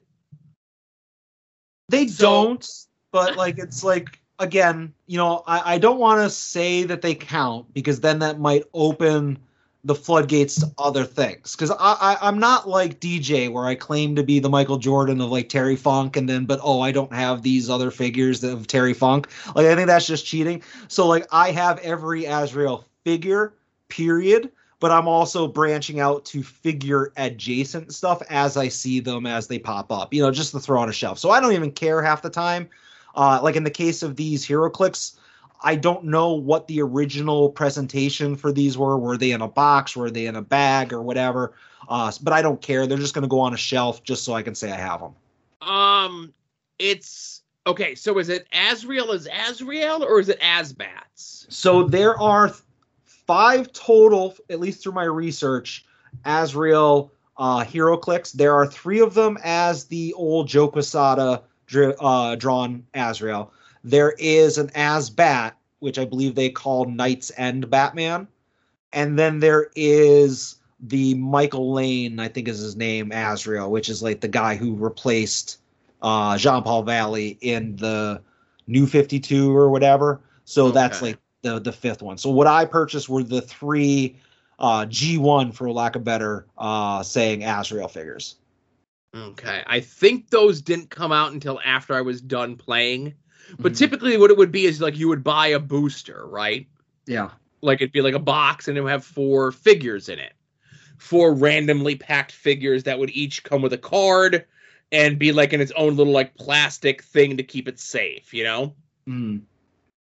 Um, but yeah, I'm almost certain that the uh, Azraels or Azbats or the white, like whether it be the red costume or the white costume Azrael, those were after I was out of the game.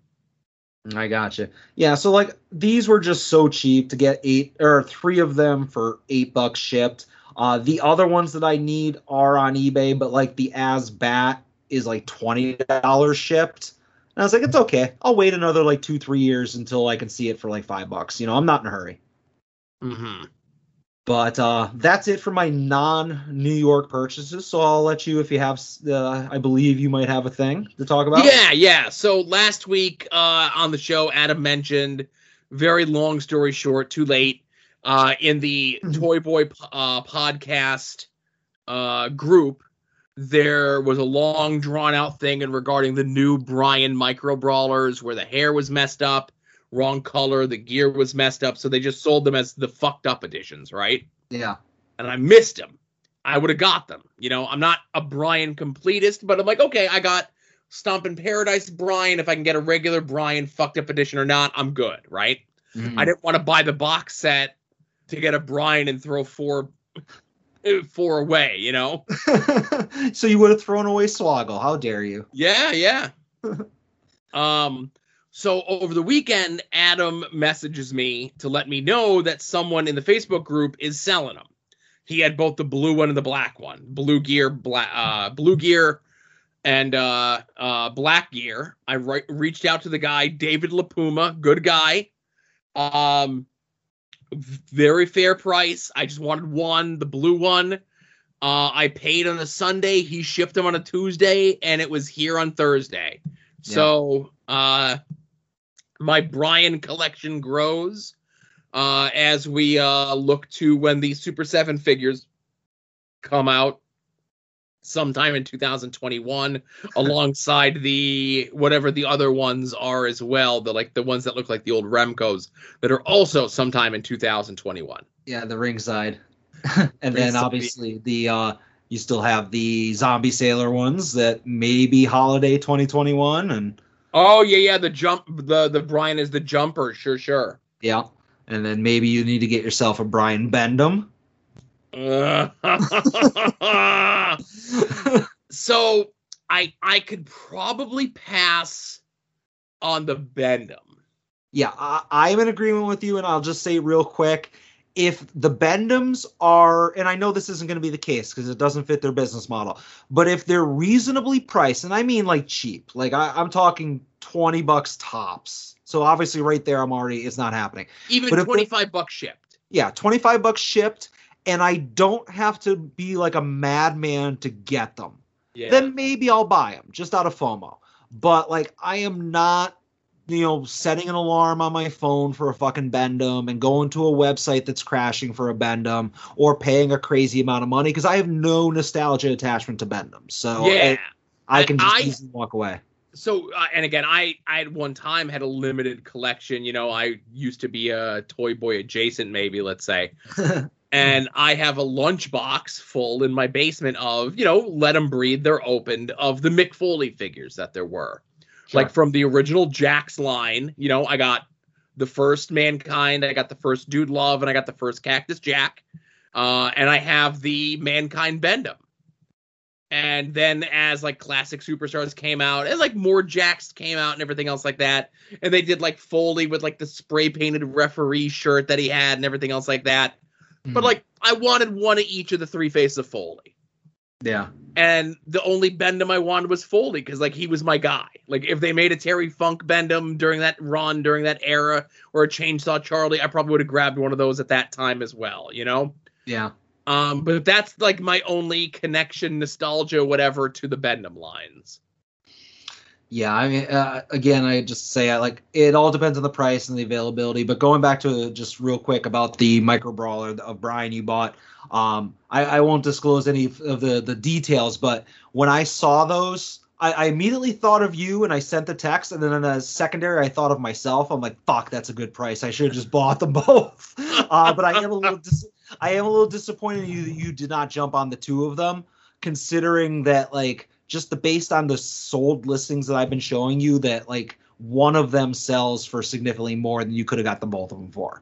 No, Yeah. I'm okay. I, I I'm I'm not in the market of flipping my stuff or Yeah, no, buying these things as an investment or whatever it was. I just Um, think what's better than one Brian Myers figure than two. Touche, touche. Um, but I was I was okay with just my one. Fair enough. Now, granted, we got the upcoming. I think is it not this Monday, but next Monday. The pre-order for the Double J Zombie Sailor Hasbro knockoff is coming out. Are you gonna jump? Are you gonna jump on one of those? Absolutely. Okay. I love Double J. Um, and you know he's had quite a resurgence in the public eye over the last year. You know, and to me, Double J never left. He he always had a positive look, and it's such like a fun looking figure. Zombie did a good job with the first run. The Double J is getting like the extra presentation that it's going to come with the card. Um, and it's going to uh, have the option of the signed card, but I don't care about any of that. That's the privilege of being in the group that I get the opportunity. There's that word again to pre-order that, and again, getting the double J. We're on a slippery slope because I really like the Power and Glory set, you know.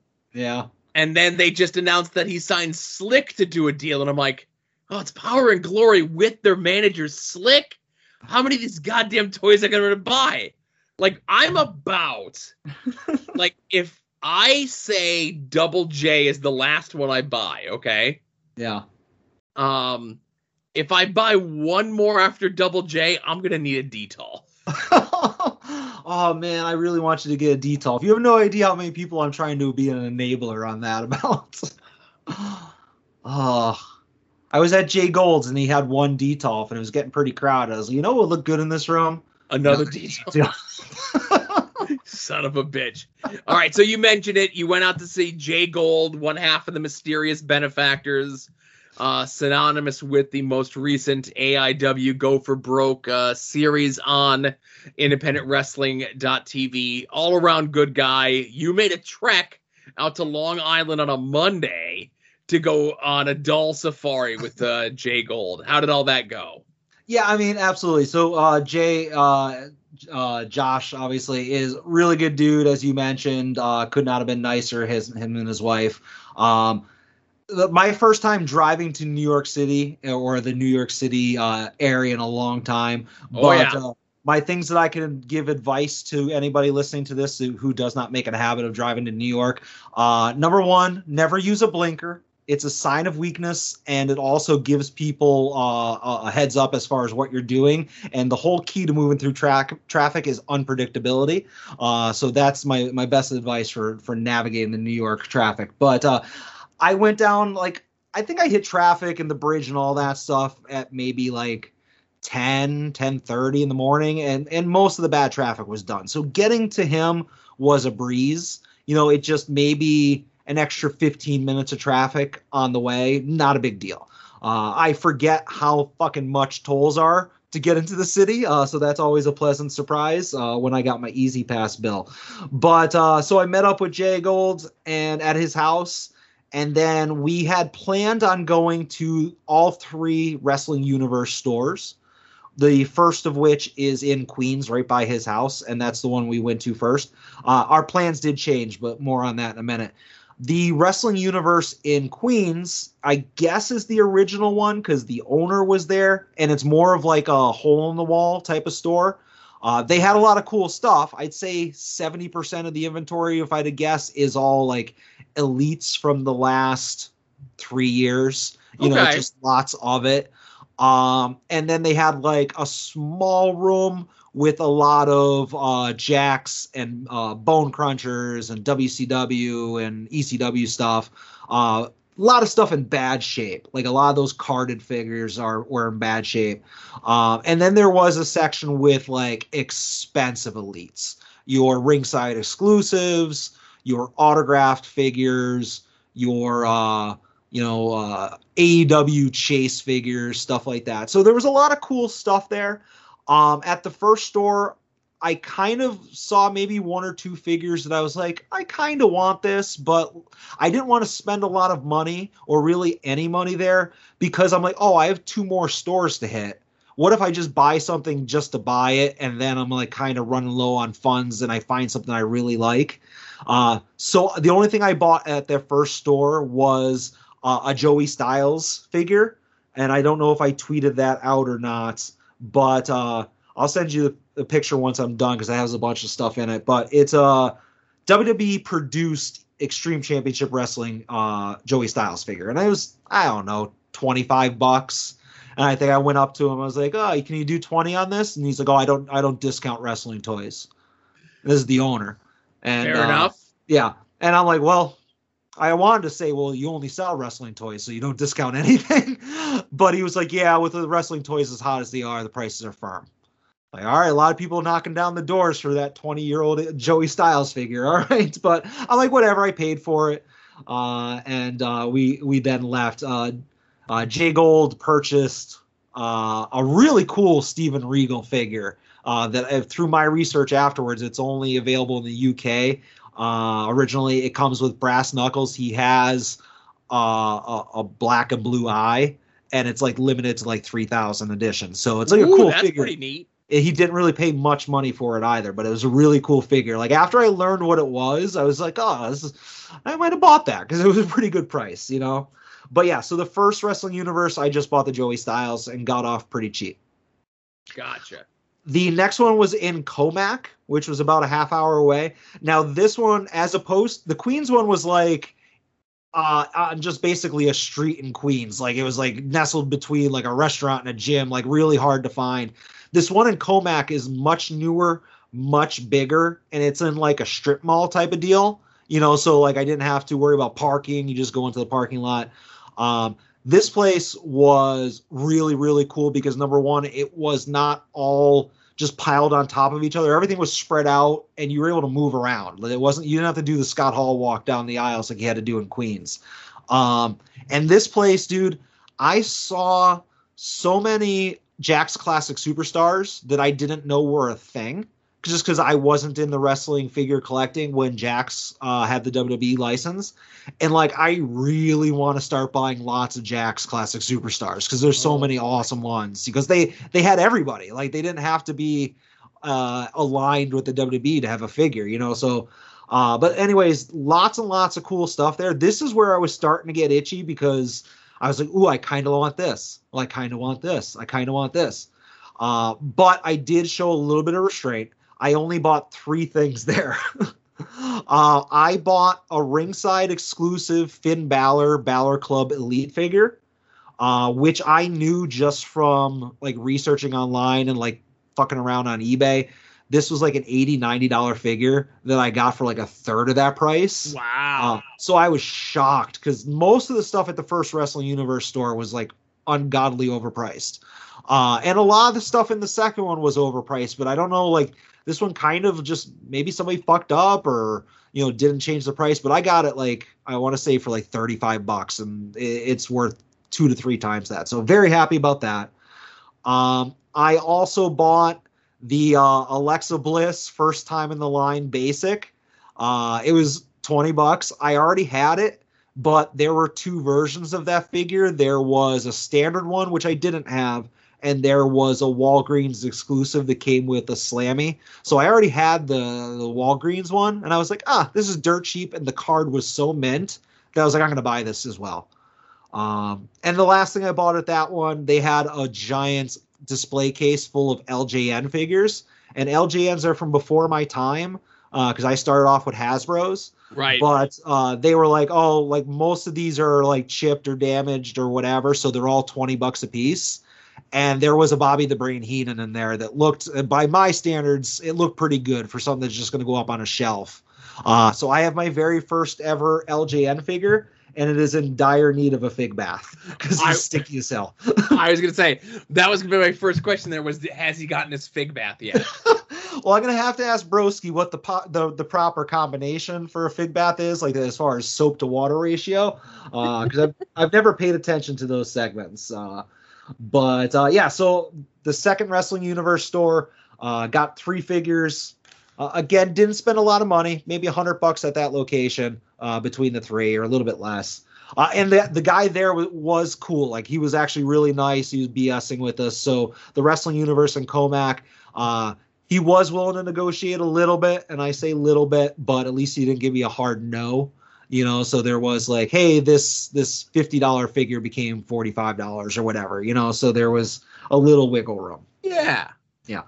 Uh, lastly, again, we had planned on hitting all three wrestling universes. Apparently, there's a third one that is, I guess, a work in progress. There's still like it's a soft opening or uh, uh, that just moved into the location, and it was an hour away in each direction. You know how it is in New York; like it could have been a half a mile away, but it's an hour away by by the GPS. Right. And I called an audible and I had suggested that we go to Hastel Toys and see the Hustle Man. Uh, just because they talk about that on the the Toy Boy podcast all the time, and that was only maybe 15 minutes away. And I'll tell you what, Joe, this place is fucking dangerous. okay. So remember my me talking about going to Toy Hio, where I was like, all right, I had to walk around 20 times before I found something that I kind of wanted to buy Yeah. where I was like, I guess since I don't want to go home empty handed, I'll buy this, you know. So I had to kind of like force myself to buy a souvenir at Toy Hio. Uh, I could have left Hastel Toys uh, where I would have had to sell my car. Uh, like there was so much shit in there that I was like, I need this. Uh, where I was like, I've never seen this, or I was like, this has been on my eBay search list for months, if not years, and I'm going home with it. Like that type of thing. Like just tons of elites, which again, not necessarily what I was looking for. Tons of uh like Bone Cruncher era stuff and carded WWE stuff. That's fine, not my thing. But lots and lots of Jakks classic superstars. Like pretty much any one of them that was ever made was there. Um, and then they had like lots of like Funko Pops and GI Joes and some Transformers and NECA figures and stuff like that. So I at one point had I didn't grab them off the shelf, but like Jay Gold was like, "All right, what are you looking at?" I'm like, "All right, well, I haven't narrowed down to like these seven things, and we're not talking, we're not talking like, oh, it's this ten dollar figure and this twenty dollar figure. I'm like, no, this one's a hundred, this one's a hundred, this one's eighty, this one's ninety, like lots of stuff. And to credit to uh, the the shop owner, uh, uh, the the hustle man as he calls himself, uh, very very nice. Obviously working us with, uh, hey, it's your first time, so right off the bat you get ten percent off of everything. Oh, okay. Yeah, so right there, I get a little bit of a deal.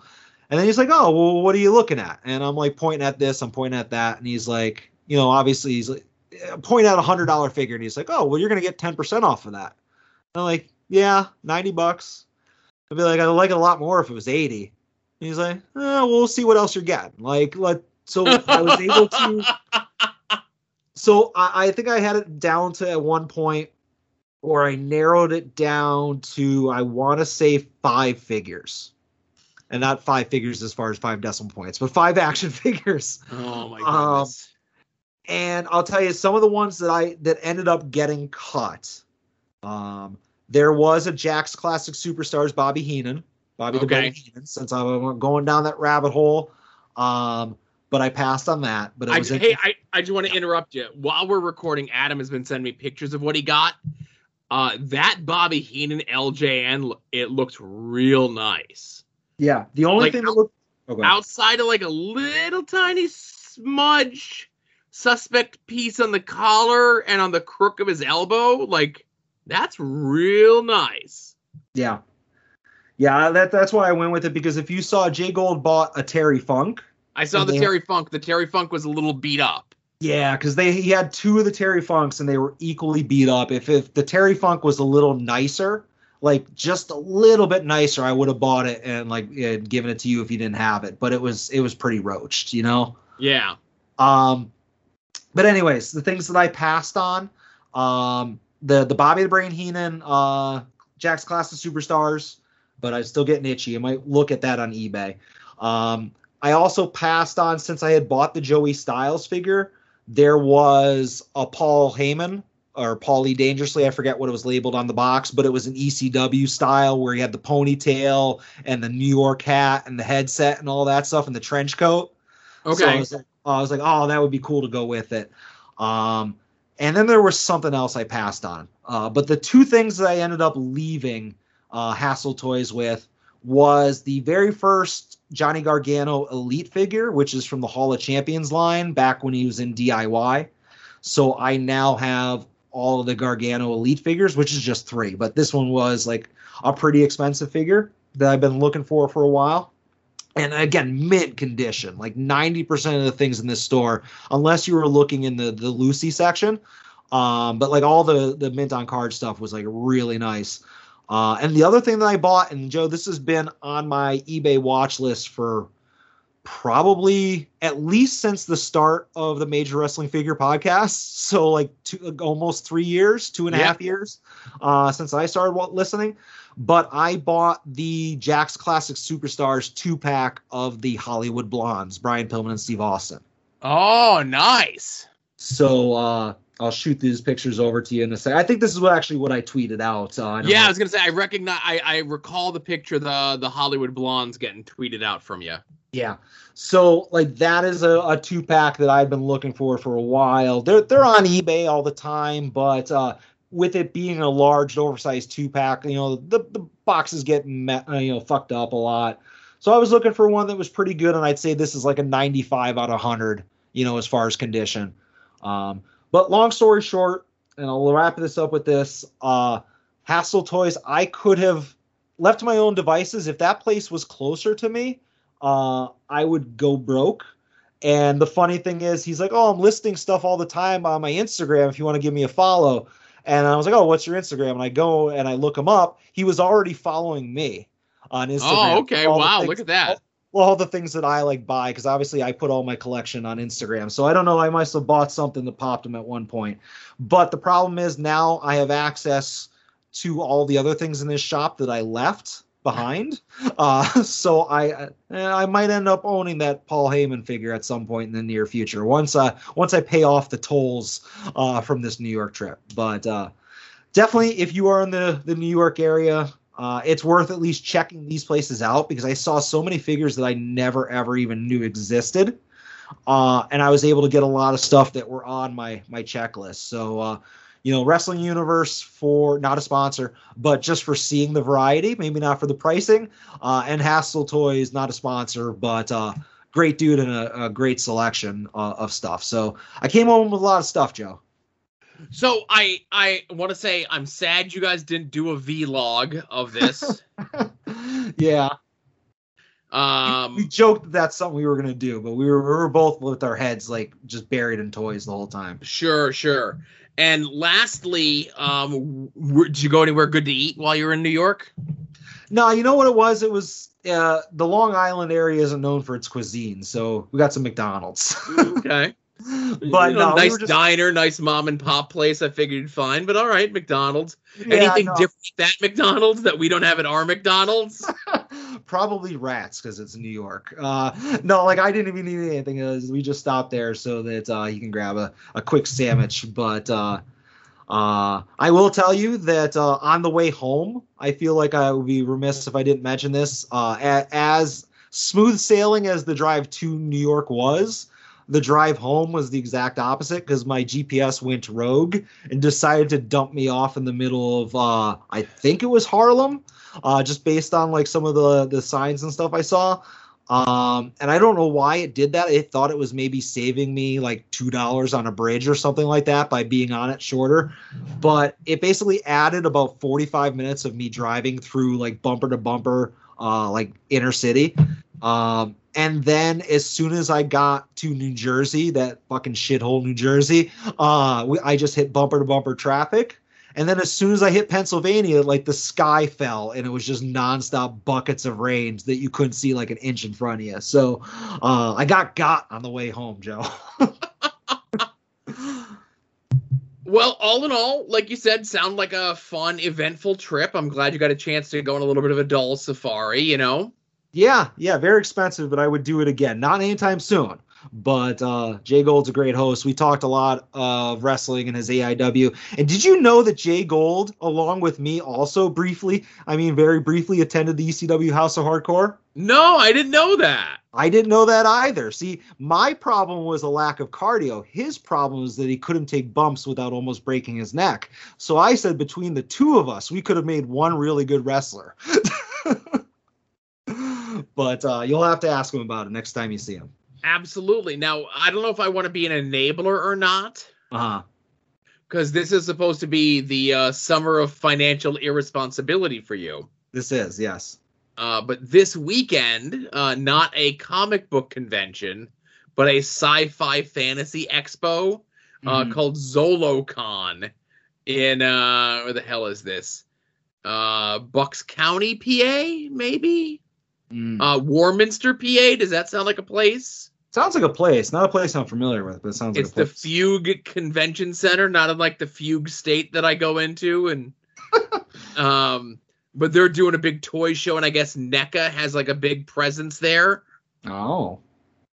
Um, you know, so and they, uh, from what I understand, they have like deals and whatnot there as well because it's convention time. Usually, hit it up on the Sunday when everyone's packing up. Yeah. Well, I will say that uh, fortunately for me and for my bankroll, I have to work at the importer exporter business uh, this weekend. So Gotcha. I gotta cannot start, buil- you gotta start building up the bankroll so you can blow it all in a weekend. yeah, exactly. But now I think, Joe, it's safe to say that not only are we restarting the year of financial responsibility, uh, but we also think that this is enough show for today, and we'll say Oh goodbye. Oh my goodness! Right, an extended show. You got what you paid for, which is nothing. Uh, but again, thank you very much for listening. Thanks for bearing with us here with episode 147 of At Odds with Wrestling. For Adam, this is Joe saying thanks for listening. Be safe and enjoy some wrestling.